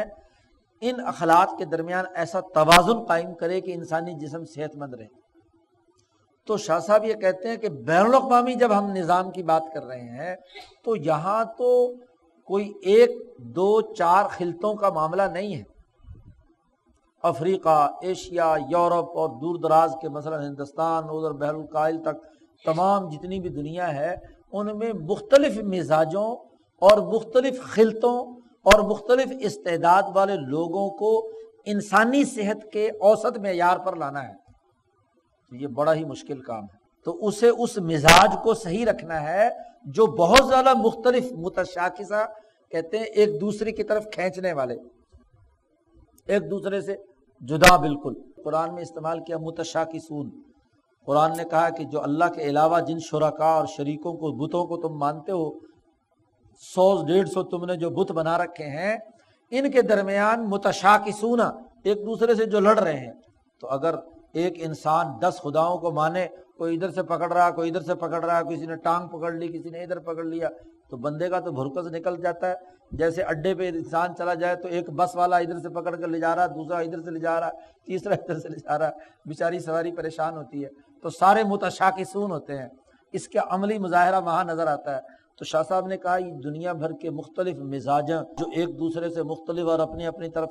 کھینچنے والے ہیں، تو بین الاقوامی نظام کی ذمہ داری یہ کہ ان کو انسانیت کے نقطے پر اکٹھا کر کے انسانی مزاج کو صحت رکھنا، یہ اس کی ذمہ داری ہے۔ تو جب یہ ذمہ داری ہے تو بہت بڑی ذمہ داری ہے، اس لیے واجب ان یکون متیقظا، جو اقوام متحدہ کا صدر بنایا جائے یا سیکرٹری جنرل بنایا جائے وہ بڑا ہی چاق و چوبند ہونا چاہیے، متیقظ، اور وَيَبْعَثْ عُيُونًا فِي كُلِّ نَاحِيَةٍ، اس کو تمام علاقوں اور خطوں اور ریاستوں میں اپنی آنکھیں بھیجنی چاہیے۔ آنکھوں سے مراد کیا ہے؟ جاسوس، عیون، عین کی جمع ہے، عین کہتے ہیں جاسوس کو، اور جاسوس چونکہ جس جاسوسی پر مامور ہے وہاں وہ اپنی آنکھیں ہر وقت کھلی رکھ کر اس کا پیچھا کر رہا ہوتا ہے، تو اس لیے عربی میں اس کو کہتے ہیں عین، آنکھ۔ اور پھر چونکہ جو کچھ وہ دیکھتا ہے تو وہ سب کی سب رپورٹ دیتا ہے جس کے لیے وہ جاسوسی کر رہا ہے، تو اس لیے اس کی وہ گویا کہ کیا ہے، آنکھ ہوگی۔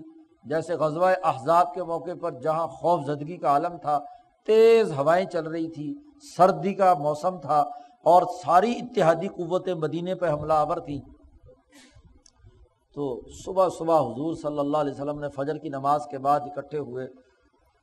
زبیر بن العوام رضی اللہ تعالیٰ عنہ کہتے ہیں کہ جس جگہ پر ہم جمے تھے وہاں ہم سردی سے کپ کپا رہے تھے، تو حضور نے کہا کہ کون آدمی ہے جو میرا جاسوس بن کر دشمن کی خبر لائے، عین کا لفظ استعمال کیا ہے، میری آنکھ بن کر دشمن کے بارے میں رپورٹ لائے کہ دشمن اس وقت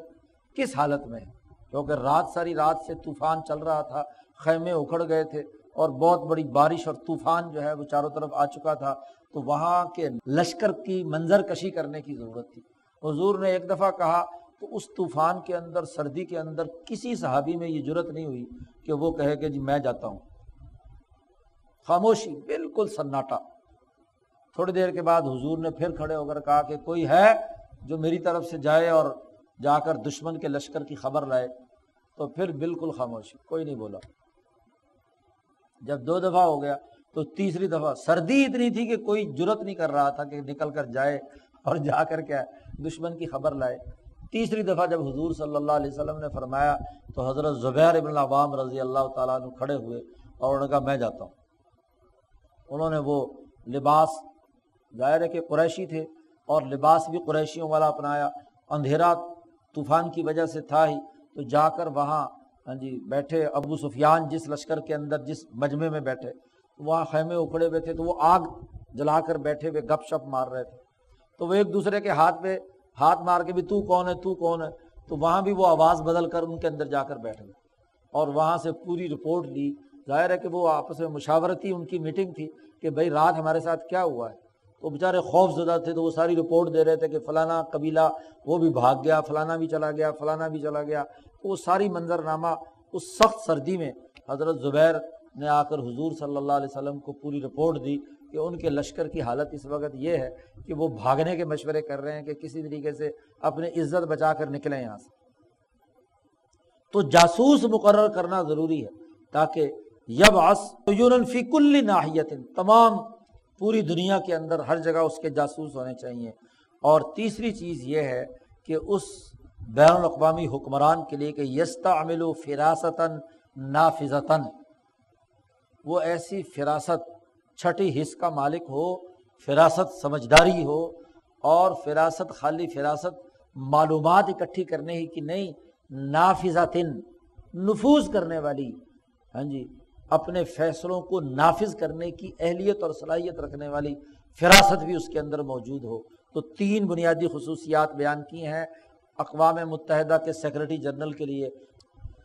اور ایسے بین الاقوامی حکمران کے لیے یہ بھی ضروری ہے کہ اذا رآ اجتماعا من عساکرہ فلا صبر دون ان ینصب اجتماعا آخر مثلہ ممن تحیل العادۃ مواطئاتہم۔ ظاہر ہے بین الاقوامی فورس بنانی ہے، تو بین الاقوامی فورس بھی آپ کو ریجن وائز ہی بنانی ہے، اور وہیں کی طاقتوں اور قوتوں اور علاقوں سے ہی آپ کو بین الاقوامی فوج کے لیے فوجی چاہیے۔ تو شاہ صاحب کہتے ہیں کہ اس بین الاقوامی حکمران کے لیے یہ بھی ضروری ہے کہ ایک ریجن میں جو اقوام متحدہ کی فوج یا بین الاقوامی فوج موجود ہو اور اس کا بہت بڑا اجتماع یا اس کا ایک بہت بڑی کمانڈ وہاں پر موجود ہو، تو اسے چاہیے کہ کسی دوسرے ریجن میں اتنی ہی طاقت اور قوت اس علاقے کی بھی اپنے پاس رکھے۔ کیوں؟ ہو سکتا ہے کہ ایک ریجن کی جو طاقت اور قوت ہے کسی وقت وہ بغاوت کا اعلان کر دے، ہاں جی وہ کہے کہ جی میں اس اس ریجن کو دوسرے ریجن پر ہاں جی غالب بنانے کے لیے ہاں جی دوسرے ریجن پر حملہ آور ہونے والے یہاں کے سارے مل کر اکٹھے ہو جائیں اور بین الاقوامی نظام کو توڑ دیں، سارا لاطینی امریکہ یا امریکی بدماش مل کر یورپ کے اوپر یا ایشیا کے اوپر افریقہ کے اوپر حملہ آور ہو جائیں۔ تو ہر اقلیم میں اور ہر ریجن میں بین الاقوامی فورس برابر طاقت کی موجود ہونی چاہیے تاکہ ایک دوسرے کا توڑ ہو، کیونکہ یہ تو بات واضح ہے کہ اپنی نسل یا اپنی قومیت کی طاقت کے بل بوتے پر جب طاقت اکٹھی ہو جاتی ہے تو وہ بسا اوقات ہاں جی خواہش تو ہو سکتی ہے کہ یہ ان سارے انسان دوست ہونے چاہیے، لیکن یہ خواہشات سے دنیا کا بین الاقوامی نظام نہیں چلتا، کسی بھی وقت ان کو اپنی ریجنل غیرت یا ریجنل قومیت کی بنیاد پر وہ یہ اکٹھے ہو جائیں کہ چلو جی فلانے ریجن پر جا کر حملہ کریں، اس کو بھی اپنے ساتھ شامل کر کے بین الاقوامی نظام میں اپنی طاقت پیدا کر لیں۔ تو شاہ صاحب نے کہا ایسا نہیں ہونا چاہیے، بلکہ کیا ہے ہر ریجن میں اس بین الاقوامی خلیفہ کو اپنی طاقت اور اپنی کمانڈ جو ہے برقرار رکھنی چاہیے۔ ممن تحیل العالت مواطعاتهم معهم واذا راى من رجل التماس خلافه، اور اگر کسی جگہ پر کہیں کسی کے دماغ میں ہاں جی ریاستوں اور ملکوں یا بین الاقوامی نظام پر قبضہ کرنے کا ہاں جی خیال کلبلا رہا ہے تو فلا صبر دون ایفاء جزائه، تو بالکل پیچھے نہ ہٹے، فوری طور پر اس کو گرفت میں لائے، اس کی شان و شوکت کو توڑے، اس کی قوت کو کیا ہے کمزور بنائے، تاکہ یہ کہیں بین الاقوامی نظام پر قبضہ کر کے انسانیت کے لیے نقصان کا باعث نہ بن جائے۔ ولا بد ان يجعل قبول امره والاتفاق على مناصحته سنة مسلمة عندهم، اور یہ بھی لازمی ضروری ہے کہ جسے بین الاقوامی حکمران مان لیا، اقوام متحدہ کا جو سیکرٹری جنرل بن گیا، تو تمام لوگ اس کے حکم کی پابندی کریں، وہ جو آرڈر دے، وہ جو قرارداد منظور کرے، وہ جو فیصلہ جاری کرے، اس کو تمام ریاستوں کے لیے لازمی ہے کہ وہ اس کو تسلیم کریں، اور والاتفاق علی مناصحته سنۃ مسلمۃ عندهم، اور ایک بین الاقوامی قانون تسلیم شدہ اس بات پر ہو کہ اس بین الاقوامی حکمران کی ہر بات ہمیں ماننی ہے، اس پر ہمیں اتفاق کرنا ہے، اس کی قراردادیں ردی کی ٹوکری میں نہیں پھینکنی۔ کشمیر پر قراردادیں منظور ہیں اور ان قراردادوں میں کہا گیا ہے کہ کشمیر سے دونوں ہندوستان اور پاکستان اپنی فورسز، سیکورٹی فورسز باہر نکالیں تاکہ استصواب رائے کیا جا سکے، اور جس نے پہلے فوج داخل کی ہے وہ پہلے نکالے۔ تو فوج نکالنے کے لیے نہ ہندوستان تیار ہے نہ پاکستان تیار ہے، تو قراردادوں پر عمل درآمد کیسے ہوگا؟ ولا یکفی فی ذالک مجرد القبول، شاہ صاحب کہتے ہیں کہ محض زبانی قبولیت کا اعلان نہیں ہے، ہاں جی یہ ممالک اور ریاستیں محض زبانی قبولیت کہیں کہ جی ہم سیکرٹری جنرل کی بات مانیں گے، اس سے کام نہیں چلے گا، زبانی قبولیت کافی نہیں، بل لا بد من امارۃ ظاہرۃ للقبول، اس کے لیے ظاہری علامت بھی قبولیت کی ہونا ضروری ہے کہ اس کے فیصلے، اس کے اقدامات، اس کے عملی اقدامات اس بین الاقوامی فیصلوں کے ماتحت ہوں، تو پھر بہا یؤاخذ الرعیہ، جس سے تمام عوام کا اور اس ریاستوں کا مواخذہ کیا جا سکے، اور اس کے لیے کیا ہے کہ وہ تمام ریاستیں جو ہیں اس بین الاقوامی حکمران کی خیر خواہی کے لیے ہاں جی قد دعا الو، مثال دی ہے وہاں پر کہ اس کے لیے دعا کریں، و تنویہ شانہ فی الاجتماعات العظیمہ، اس کے مرتبت کا اعلان کریں بڑے مجمعوں میں۔ یہ جو جمعوں کے خطبوں میں خلیفہ کا خطبہ پڑھا جاتا تھا، اس کا مقصد اور ہدف بھی یہی تھا جی، خلفاء راشدین کے زمانے میں خلفاء کا، خلافت بنو امیہ کے زمانے میں بنو امیہ کے خلفاء کا، بنو عباس، بنو عثمان، ہندوستان میں اب عثمانی خلیفہ کا خطبہ اس لیے پڑھا جاتا تھا کہ ظاہری قبولیت کا اعلان اور علامت ہونی چاہیے، خطبہ پڑھنا اجتماع میں اس کی سرکاری حیثیت کو تسلیم کرنا ہوتا تھا۔ یہ جن لوگوں نے زکوٰۃ دینے سے انکار کیا تھا ابو بکر صدیق کے زمانے میں، تو کلمہ بھی پڑھ رہے ہیں، نمازیں بھی پڑھ رہے ہیں، سب کچھ پڑھ رہے ہیں، لیکن انہوں نے ظاہری قبولیت کا اعلان نہیں کیا کہ ہم ٹیکس زکوٰۃ نہیں دیں گے، خطبہ نہیں پڑھیں گے۔ تو ابو بکر صدیق نے کہا کہ جو خطبہ نہیں پڑھتا، جو زکوٰۃ نہیں دیتا، لأقاتلن، میں ضرور ان سے لڑائی لڑوں گا، قتال کروں گا۔ ڈسپلن، بین الاقوامی ڈسپلن قائم کیا جانا ضروری ہے، اور وَأَن يُوَتِّنُوا أَنفُسَهُمْ عَلَى زَيٍّ وَهَيْئَةٍ أَمَرَ بِهَا الْخَلِيفَةُ، اور وہ اپنا لباس، چال، ڈھال جو بین الاقوامی معیارات کے مطابق انسانوں کے لیے ہاں جی ان کے صحت اور مزاج کو برقرار رکھنے کے لیے مقرر کر دیے گئے ہیں، اس کے مطابق وہ کیا ہے ان اپنے وضاقت اور اپنے لباس اور اپنی تمام چیزوں کو اپنائیں گے اور اس حیت کو اپنائیں گے جس کا بین الاقوامی نظام نے انہیں حکم دیا ہے. کل اصطلاح علت دراریر المنقوشہ، اور اس کی ایک بڑی ظاہری مثال یہ ہوتی تھی کہ جو بین الاقوامی کرنسی یا دینار جاری ہوتے تھے اس پر خلیفہ کی مہر لگتی تھی، تو خلیفہ کی مہر یا اس کے بین الاقوامی حکمران کی نہر باسم الخلیفۃ فی زماننا. شاہ صاحب نے کہا جیسے ہمارے زمانے میں اس حکمران کو ماننے کا طریقہ کیا ہے کہ اس کے نام کی مہر سے کیا ہے وہ ہاں جی سکہ جاری ہوتا تھا. تو کوئی بھی ایسی علامت جس کے ذریعے سے یہ واضح ہو جائے کہ یہ بین الاقوامی قوانین اور ضابطوں کو اور اس بین الاقوامی حکومت کو قبول کرنے والا ہے. یہاں تک شاہ صاحب نے بین الاقوامی ارتفاق رابع کی تعریف بھی، اس کے مقاصد و اہداف بھی، اور اس کو جو اقدامات کرنے ہیں بین الاقوامی انسانی صحت کو برقرار رکھنے کے لیے، اس کے امور واضح کر دیے. یہاں تک چار ارتفاقات مکمل ہو گئے، اول، دوم، سوم اور چہارم. اب اگلے باب میں شاہ صاحب جو ہے وہ اصول اور ضابطے بیان کر رہے ہیں جس پر دنیا کے تمام انسان متفق. باب اتفاق الناس علی اصول الارتفاقات، دسواں باب ہے یہ اس مبحث کا کہ لوگوں کا اتفاق ہے ان چاروں ارتفاقات کے بنیادی اصولوں پر. اس کی عملی شکل میں اختلاف ہو سکتا ہے، اپنے اپنے مزاج، اپنی اپنی استعداد، اپنے اپنے مذہب، اپنے اپنے فکر و فلسفے کی بنیاد پر، لیکن ارتفاقات کے ان اصولوں پر کل انسانیت کا اتفاق ہے. اعلم، شاہ صاحب کہتے جان لینا چاہیے، علمی ضابطہ اور قاعدہ یہ ہے کہ ان الارتفاقات لا تخلو عنہا مدینۃ من الاقالیم المعمورہ،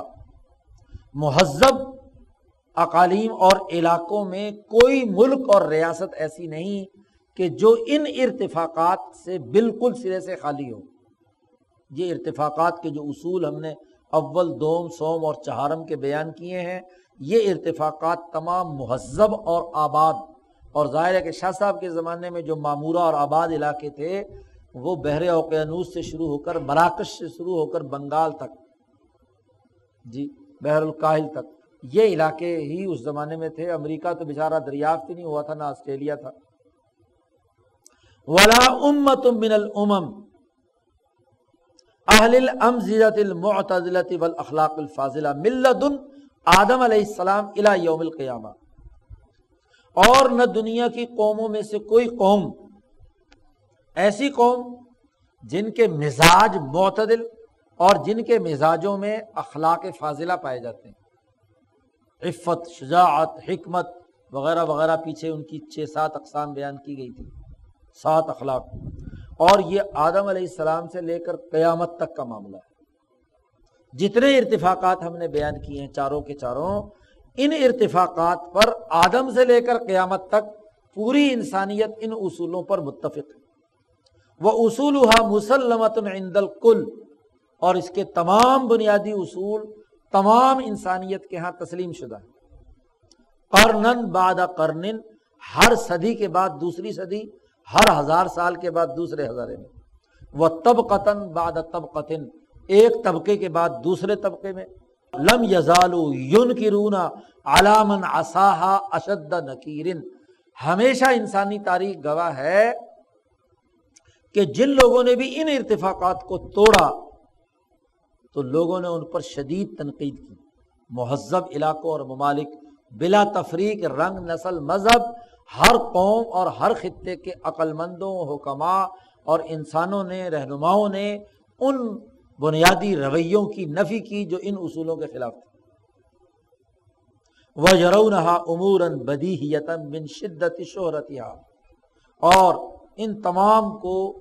ایسے امور میں سے سمجھا جیسے سورج نکلا ہوا ہے، بدیہی امور میں سے. ہاں جی، من شدت شہرتها، ان کی تمام تر شہرت کی وجہ سے وہ بالکل اتنے ظاہر اور باہر ہیں کہ جن پر تمام انسانیت کا اتفاق ہے. شاہ صاحب نے کہا میں نے جب یہ بات کہی ہے کہ ان تمام اصول ارتفاق پر دنیا کی تمام قومیں اور تمام انسان متفق ہیں، تو شاید تمہارے ذہن میں یہ ضرور خیال آئے کہ لوگوں کی لباس، تراش، خراش الگ ہے، ان کی ارتفاقات کی صورتیں مختلف ہیں، ایک دوسرے سے یہ جھگڑتے رہے ہیں، ان کی جزیات میں بڑا اختلاف پایا جاتا ہے۔ تو شاہ صاحب کہتے ہیں یہ جو اختلافات کی شکلیں ہیں نا، یہ تمہیں ان ابری اس بات کو ماننے میں رکاوٹ نہیں ہونی چاہیے۔ لا یسدنہ کا، تجھے ہرگز ہرگز نہ روکیں، عما ذکرنا، ہم نے جو تمہارے سامنے یہ بات بیان کی ہے اس سے تمہیں نہ روکیں ان لوگوں کا وہ اختلاف جو ارتفاقات کی عملی صورتوں اور ان ارتفاقات کی ذیلی جزیات اور فروعات میں پایا جاتا ہے۔ تو یہ اختلاف تو ہوا کرتا ہے، اس اختلاف سے بنیادی اصول تبدیل نہیں ہوتا۔ شاہ صاحب نے چند ایک بنیادی اصول جو متفق علیہ ہیں اور ان کی عملی شکلیں مختلف ہیں ان کی نشاندہی کی ہے۔ شاہ صاحب کہتے ہیں فتفقوا مثلاً، مثلاً پوری انسانیت کا اتفاق ہے کہ مردہ مر جائے تو کرہ زمین پر رہ جائے تو بدبو پیدا ہوتی ہے، مردہ کچھ دنوں کے بعد اس میں سے کیا بدبو اٹھنا شروع ہوتی ہے۔ اس پر تمام کا اتفاق ہے کہ ایک مردہ جسم کو اس سے جسم سے بدبو زائل کرنا ضروری ہے، بدبو ختم کرنا، کیونکہ انسانی معاشرے کے اندر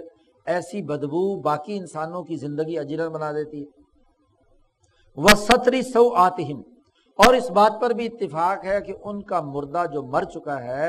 تو اس کا جسم ننگا باہر پڑا رہے اور لوگ جانور نوچیں تو دنیا کی کوئی قوم اسے برداشت نہیں کرتی۔ تو مردوں کو کی بدبو کو دور کرنا یہ مسلمہ اصول ہے، اس پر تمام متفق ہیں۔ ثُمَّ اخْتَلَفُوا فِي الصُّوَرِ، اس کی عملی صورت اور شکل کیا ہو اس میں اختلاف پایا جاتا ہے۔ فَاخْتَارَ بَعْضُهُمْ الدَّفْنَ فِي الْأَرْضِ، بدبو دور کرنے کا ایک طریقہ یہ ہے کہ بعض لوگوں نے اختیار کر لیا کہ انہیں زمین میں دبایا جائے، مٹی میں دبا دیا جائے۔ بعض نے کہا بدبو دور کرنے کا طریقہ کیا ہے، الحرق بالنار، جلا دیا جائے، اس بدبو والے مردے کو آگ رکھو، ہاں جی اس کی وہ لکڑیاں جلاؤ، الاؤ جلاؤ اور اس کے اندر ستی کر دو، اس کو جلا دو، اس کو راکھ بنا دو۔ اب مثال کس کی دی ہے؟ یہودیوں کے ہاں بھی یہ نہیں ہے، عیسائیوں کے ہاں بھی نہیں ہے، کس کے ہاں ہے؟ ہندوؤں کے ہاں۔ شاہ صاحب ہندوؤں کے اس ظاہری اختلاف کو بنیادی اصول سے متصادم قرار،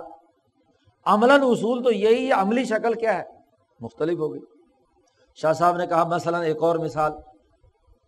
کہ میاں بیوی کا نکاح، دنیا کے ہر مہذب معاشرے میں مرد اور عورت کا متعین ہونا کہ یہ عورت فلاں مرد کی ہے اور فلاں مرد کی شادی فلاں عورت سے ہوئی ہے، یہ متفقہ اصول ہے،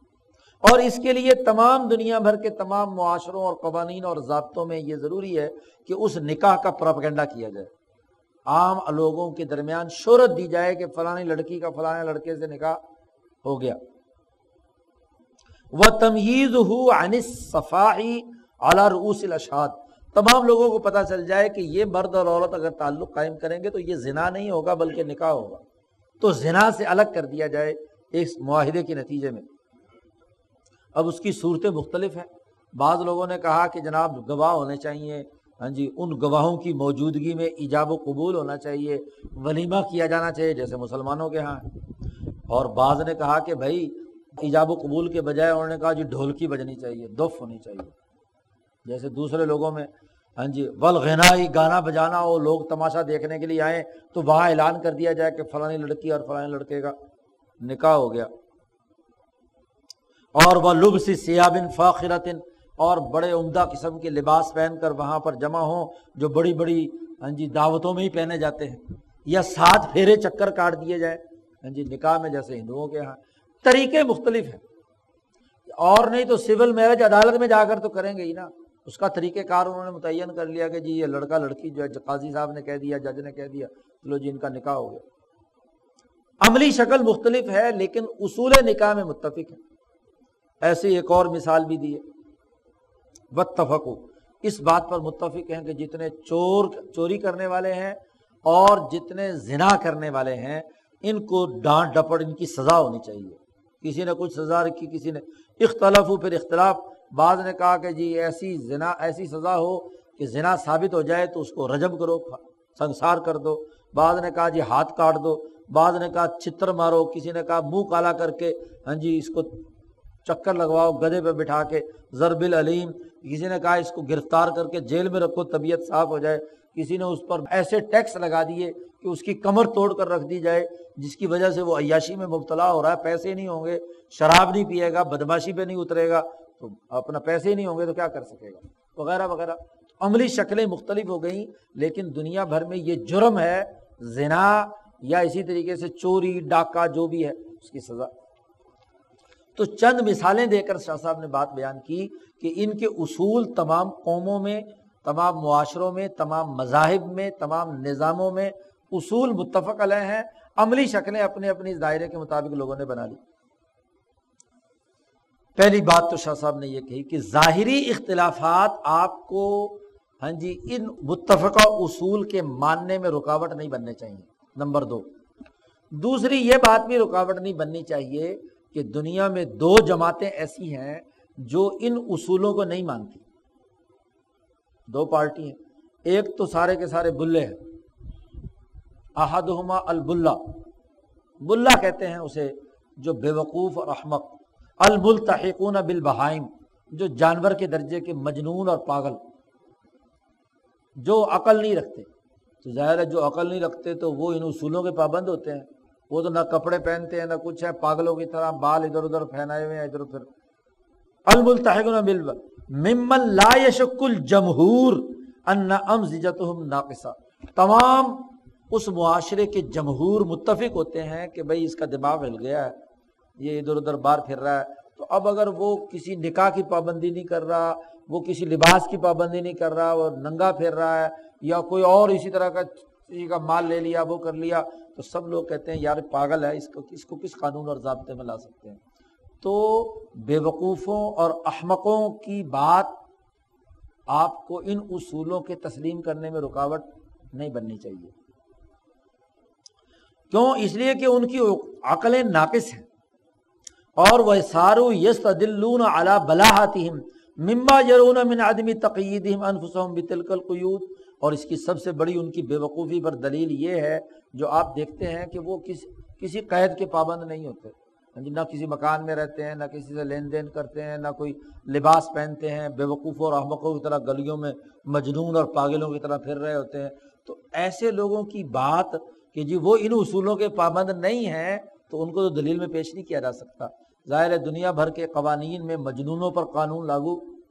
نہیں ہوتا۔ نمبر دو، الفجار، سوسائٹی میں وہ جو قانون شکن ہے، قوانین کو توڑنے والے ہیں،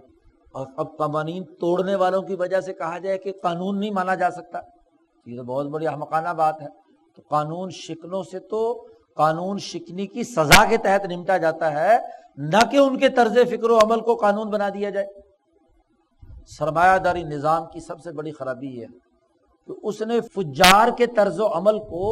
جو قانون شکن ہیں ان کے طرز عمل کو قانون بنا دیا۔ مثلا مثال میں دیتا ہوں، ہاں جی معاشیات میں کہا جاتا ہے کہ لیبر کے پاس بارگیننگ کی پاور جو ہے نا بڑی تھوڑی ہے، اور سرمایہ دار کے پاس بہت زیادہ ہے، لہذا اگر لیبر جو ہے مجبور ہو کر کم مزدوری پر راضی ہو رہی ہے تو یہ چونکہ عرف میں ہو رہا ہے جی، چونکہ سرمایہ دار ایسے کر رہے ہیں اور ایسے لوگ مجبور ہو کر اپنی مزدوری بیچنے پر راضی ہیں، تو لہذا اب اس کو معاشیات نے ایک قانون قرار دے دیا کہ یہ قانون ہے،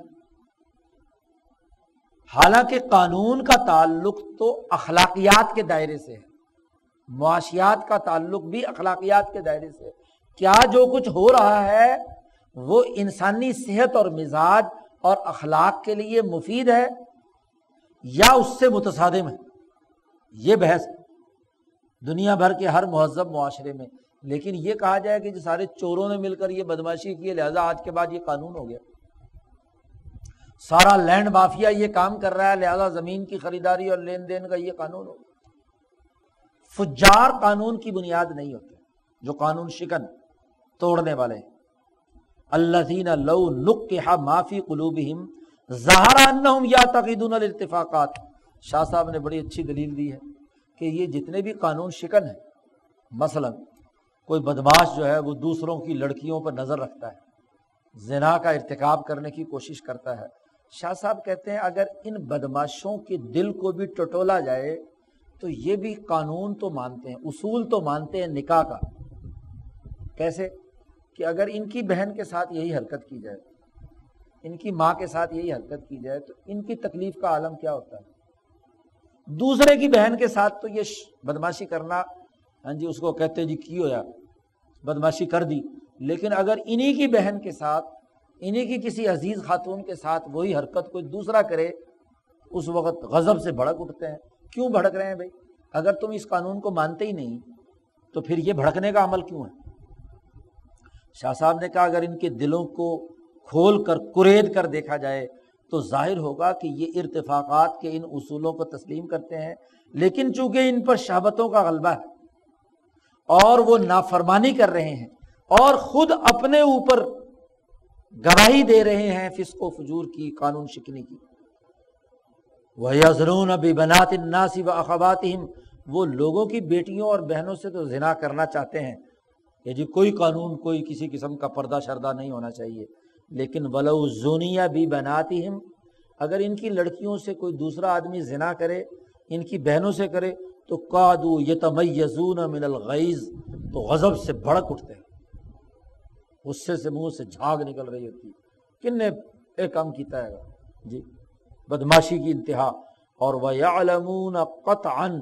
اور اس وقت یہ قطعی طور پر جانتے ہیں کہ لوگوں نے ہاں جی جو کام حرکت کیا ہے اس کی بہنوں بیٹیوں کے ساتھ, تو جو لوگوں کے کہنے سے اسے تکلیف پہنچی ہے جب یہ حرکت کرتا ہے تو دوسروں کی ان کے بھائیوں اور ان کے بیٹوں کو بھی یہی تکلیف پہنچتی. وَإِنَّ أَصَابَتْ هَٰذِهِ الْأُمُورُ مُخِلَّةٌ بِانْتِظَامِ الْمَدِينَةِ, اور اگر اس کی بنیاد پر یہ لڑنے مرنے کے لیے تیار ہو جاتا ہے اور دوسرے بھی اپنے اپنی بہنوں بیٹیوں کے لیے لڑنے مرنے کے لیے تیار ہوں تو پھر پورا شہر لڑے مرے گا, تو نظم و نسق ملک کا ریاست کا چلے گا, انتظام چلے گا, یا سوسائٹی میں انتظام میں خلل پیدا ہوگا. لیکن بات یہ ہے کہ دل سے تو مانتے ہیں لیکن یعمیہم الہوا, ان کو اندھا کر دیا خواہشات نے, جس کی وجہ سے یہ اپنی زناکاری اور اپنی تباہی اور اپنی خرابی قانون شکنی کے لیے جواز پیش کرتے ہیں کہ جناب یہ قوانین اور ضابطے پابندی کرنے کی ضرورت نہیں. ایسے ہی چوروں کا معاملہ ہے, چور جب کسی دوسرے کی چوری کرے تو بڑے دلائل دیتا ہے کہ جی میں نے چوری کر لی, لیکن اگر اس کی کوئی چوری کرے تو پھر دیکھو اس کے ساتھ کیا ہوتا ہے, اس کی اپنی حالت کیا ہوتی ہے. ایسے ہی کوئی اس کا مال لوٹ کر لے جائے تو پھر دیکھو اس کے ساتھ کیا تکلیف ہوتی ہے. تو شاہ صاحب نے کہا کہ تجربہ کر کے دیکھ لو, یہ بھی دل سے ان قوانین کو تسلیم کرتے ہیں, چوری کرنے کو, ڈاکہ ڈالنے کو, غصب کرنے کو برا سمجھتے ہیں, لیکن اپنی خواہشات کو پورا کرنے کے لیے میدان میں ہوتے ہیں. تو شاہ صاحب کہتے ہیں کہ ان دو آدمیوں کا ارتفاقات کے بنیادی قانون کو نہ ماننا یہ اس بنیادی قانون اور ضابطے کی راستے کی رکاوٹ نہیں بن سکتی. شاہ صاحب کہتے ہیں وَلَا يَنبَغِي أَن يَظُنَّ أَنَّهُمْ اتَّفَقُوا عَلَى ذَلِكَ مِنْ غَيْرِ شَيْءٍ بِمَنْزِلَةِ الاتفاقِ عَلَى يَتَغَذَّى بِطَعَامٍ وَاحِدٍ أَهْلُ الْمَشَارِقِ وَالْمَغَارِبِ كُلِّهِمْ, یہ بات قطعی طور پر مناسب نہیں ہے کہ یہ گمان کر لیا جائے کہ یہ جو اتفاق ساری دنیا کا ان اصولوں پر ہوا ہے ارتفاقات کے, یہ کسی سبب کے بغیر نہیں ہے, ویسے ہی ہو گیا بس اتفاقی طور پر اتفاق ہو گیا, ایسا نہیں ہے. شاہ صاحب نے کہا یہ جو اصولوں پر اتفاق ہے یہ اس حقیقت کی نشاندہی کرتا ہے کہ تمام انسانوں کی جو انسانی فطرت ہے یہ وحدت انسانیت کی بنیاد پر ایک ہے. انسان اپنی فطرت کے اعتبار سے ایک ہے, تو تبھی تو ان تمام اصولوں پر یہ تمام انسان کیا ہے, وحدت رکھے ہوئے, متفق. تو یہ اتفاق ایسا اتفاق نہیں جو اتفاقاً اتفاق ہو جاتا ہے کہ اتفاق سے اتفاق ہو گیا, ایسا اتفاق نہیں ہے. بمنزلۃ الاتفاق, ایسا اتفاق کہ جیسے سارے کھانے والے لوگ جو ہیں کسی غذا کے اوپر مشرق و مغرب والے متفق ہو جائیں اتفاقی طور پر. شاہ صاحب کہتے ہیں اس سے زیادہ بے وقوفی کی بات کیا ہوگی کہ کل انسانیت کا ان اصولوں پر اتفاق کو محض اتفاق کہا جائے. بل الفطرت السلیمہ, بلکہ فطرت سلیمہ حاکمتن, اس بات پر حکم لگاتی ہے کہ بِأَنَّ النَّاسَ لَمْ يَتَّفِقُوا عَلَيْهَا مَعَ اِخْتِلَافِ أَمْزِجَتِهِمْ، یہ سارے کے سارے لوگ مزاجوں کے اختلاف کے باوجود ہیں جی اس پر متفق نہیں ہے، اور باوجود اپنے شہروں اور علاقوں کے اختلاف کے، مذاہب اور ادیان اور اپنے فلسفہ فکر کے اختلاف کے، الا لمناسبۃ فطریۃ منشعبۃ من من الصورۃ النوعیہ، یہ اتفاق نہیں ہے سوائے اس بات کے کہ ان کے درمیان ایک ایسی مناسبت فطری پائی جاتی ہے، فطرت انسانیت کی، جو ان کے نوع انسانیت کے تقاضے سے پھوٹ رہی ہے۔ تو وحدت انسانیت کی جو صورت نوعیہ ہے اس نے تقاضا کیا ہے کہ یہ ان تمام اصولوں پر متفق ہو۔ جیسے ان تمام کے جسم میں مساوات پائی جاتی ہے، اتفاق پایا جاتا ہے کہ جہاں بھی انسان پایا جائے گا وہ جسمانی طور پر دو ٹانگوں، دو بازوؤں، دو آنکھوں، دو کانوں پر مشتمل ہوگا جی، جیسے اس پر جسمانی ساخت پر اتفاق پایا جاتا ہے۔ کبھی بھی جانور کی طرح چلتا ہوا انسان نہیں دیکھیں گے آپ، ایک آنکھ والا انسان نہیں دیکھیں گے، ایک ٹانگ والا طبی طور پر پیدائشی انسان نہیں دیکھیں گے، ویسے کسی مجبوری کی وجہ سے ٹانگ معذور ہو گئی ہو تو الگ بات۔ تو جیسے ساخت میں وحدت انسانیت کی وجہ سے اتفاق پایا جاتا ہے، ایسے ہی ارتفاقات کے ان اصولوں میں بھی اسی فطرت انسانیت کی وجہ سے، اسی وحدت انسانیت کی وجہ سے اتفاق پایا جاتا ہے۔ ایک تو فطرت انسانیت کی وجہ سے ان اصولوں پر اتفاق ہے، اور دوسرا من حاجات کثیرۃ الوقوع یتوارد علیہا افراد النوع، اور دوسرا یہ کہ ان تمام انسانوں میں انسانی بنیادوں پر جو حاجتیں اور ضرورتیں ہیں وہ کثرت سے تمام افراد انسانیت میں پائی جاتی ہیں۔ ہر ایک کو بھوک لگتی ہے، ہر ایک کو پیاس لگتی ہے، ہر ایک کے لیے جو ہے جی باقی ضرورتیں اور تقاضے پائے جاتے ہیں، بہت کثرت سے وہ حاجات اور ضروریات پائی جاتی ہیں جس پر تمام افراد متفق ہیں، کھانے پینے وغیرہ وغیرہ وغیرہ۔ تو اس لیے ان کے اصول بھی کیا ہوں گے؟ متفق ہوں گے۔ ایسے ہی ومن اخلاق توجبها الصحة النوعیہ فی امزجۃ الافراد، اور تیسری چیز وہ بنیادی اخلاق جو انسانی نوع کے مزاج کی صحت پر دلالت کرتے ہیں، یعنی ایک نارمل اور مہذب انسان کا مزاج اعتدال کی حالت میں جن اخلاق کا تقاضا کرتا ہے ان اخلاق میں تمام لوگ متفق ہیں، مثلا بہادری، دلیری، حکمت، سخاوت وغیرہ وغیرہ، یہ اخلاق تمام انسانیت کے اندر کیا ہیں؟ اس پر متفق ہیں۔ تو اخلاق کی یکجائی، حاجات کی یکسانیت اور مزاجوں اور فطرت کی وحدت، یہ ان تین چیزوں نے مل کر ہاں جی انسان، تمام دنیا بھر کے انسانوں کو ارتفاقات کے ان اصولوں پر متفق بنایا ہے۔ یہ محض اتفاق سے ہاں جی تمام اصولوں پر اتفاق نہیں ہوا۔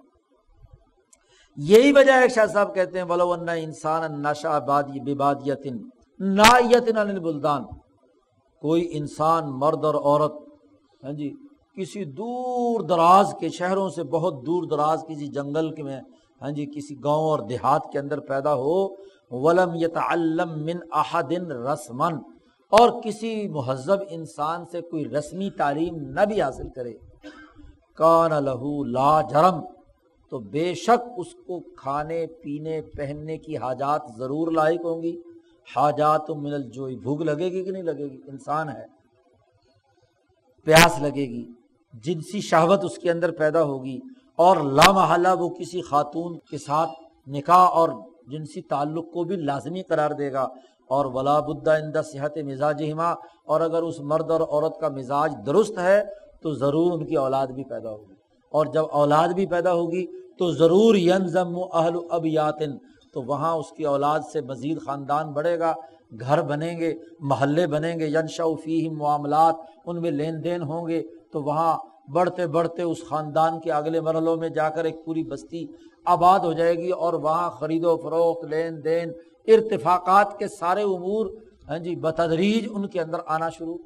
ہو جائیں گے، چاہے وہ مہذب کسی معاشرے میں نہ بھی رہے ہوں۔ تو فینتظم الاتفاق الاول عن آخری ہی، تو اتفاق اول اس دیہات اور گاؤں کے اندر اول سے آخر تک جو گیارہ امور شروع میں بیان کیے ہیں وہ از خود بتدریج اس گاؤں کے اندر منظم ہو جائیں گے.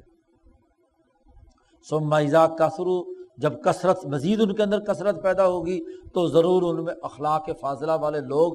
پائے جائیں گے. تقع فیہم وقائع, اور ان کے درمیان واقعات بھی وقوع پذیر ہوں گے, تو پھر اس کے نتیجے میں ارتفاق ثانی, پھر ثالث, پھر رابع کی ضروریات اور تقاضے جو ہیں بتدریج ان کے اندر پیدا ہوتے چلے جائیں گے.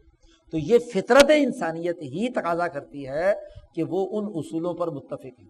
حالانکہ وہاں کسی انسان نے ان کو یہ تعلیم نہیں دی کہ تم یہ اتفاقات اختیار کرو اور اس طرح ان اصولوں پر متفق ہو جاؤ. تو بغیر کسی رسمی تعلیم کے فطری اور طبی طور پر بھی وہ کیا ہے, از خود ان اصولوں کے پابند ہوں گے. تو اس باب میں شاہ صاحب نے واضح کیا ہے کہ یہ جتنے ارتفاقات گزرے ہیں ان کے بنیادی اساسی اصولوں پر کل انسانیت کا اتفاق ہے, باقی اس کی عملی شکلیں وہ علاقوں کے اعتبار سے مختلف رہی ہیں. اور شروع میں شاہ صاحب اس بات کی وضاحت کر چکے ہیں کہ علم نجوم والے نجوم کی بنیاد پر اپنے ارتفاقات کی عملی شکلیں بناتے ہیں, جو مادیت کو ماننے والے ہیں وہ اس کی بنیاد پر کیا ہے, تجربات کی روشنی میں اپنے عملی شکلیں بناتے ہیں, اور جو انبیاء کی تعلیمات کے حاملین معاشرے ہیں وہ انبیاء نے جن باتوں کے کرنے نہ کرنے کا حکم دیا ہے اس کے مطابق اپنے معاشرے کی تشکیل کرتے ہیں. تو ان تینوں تین ملتیں دنیا میں رہی ہیں, تینوں ملتوں کے حساب سے کیا ہے ان کا نظام عملی ارتفاقات کی شکلیں مختلف ہوتی رہی ہیں. تو یہاں تک بات شاہ صاحب نے واضح کر دی ارتفاقات کی. چار ارتفاقات بھی مکمل ہو گئے اور ان کے بنیادی اساسی اصول بھی شاہ صاحب نے متفق علیہ قرار دیے اور اس کا سبب فطرت انسانیت کو قرار دیا. اب اگلے باب کے اندر بڑی اہم باتیں شاہ صاحب نے کی ہیں اور وہ اگلے بدھ کو پڑھیں گے. دعا کر لو. اللہم صل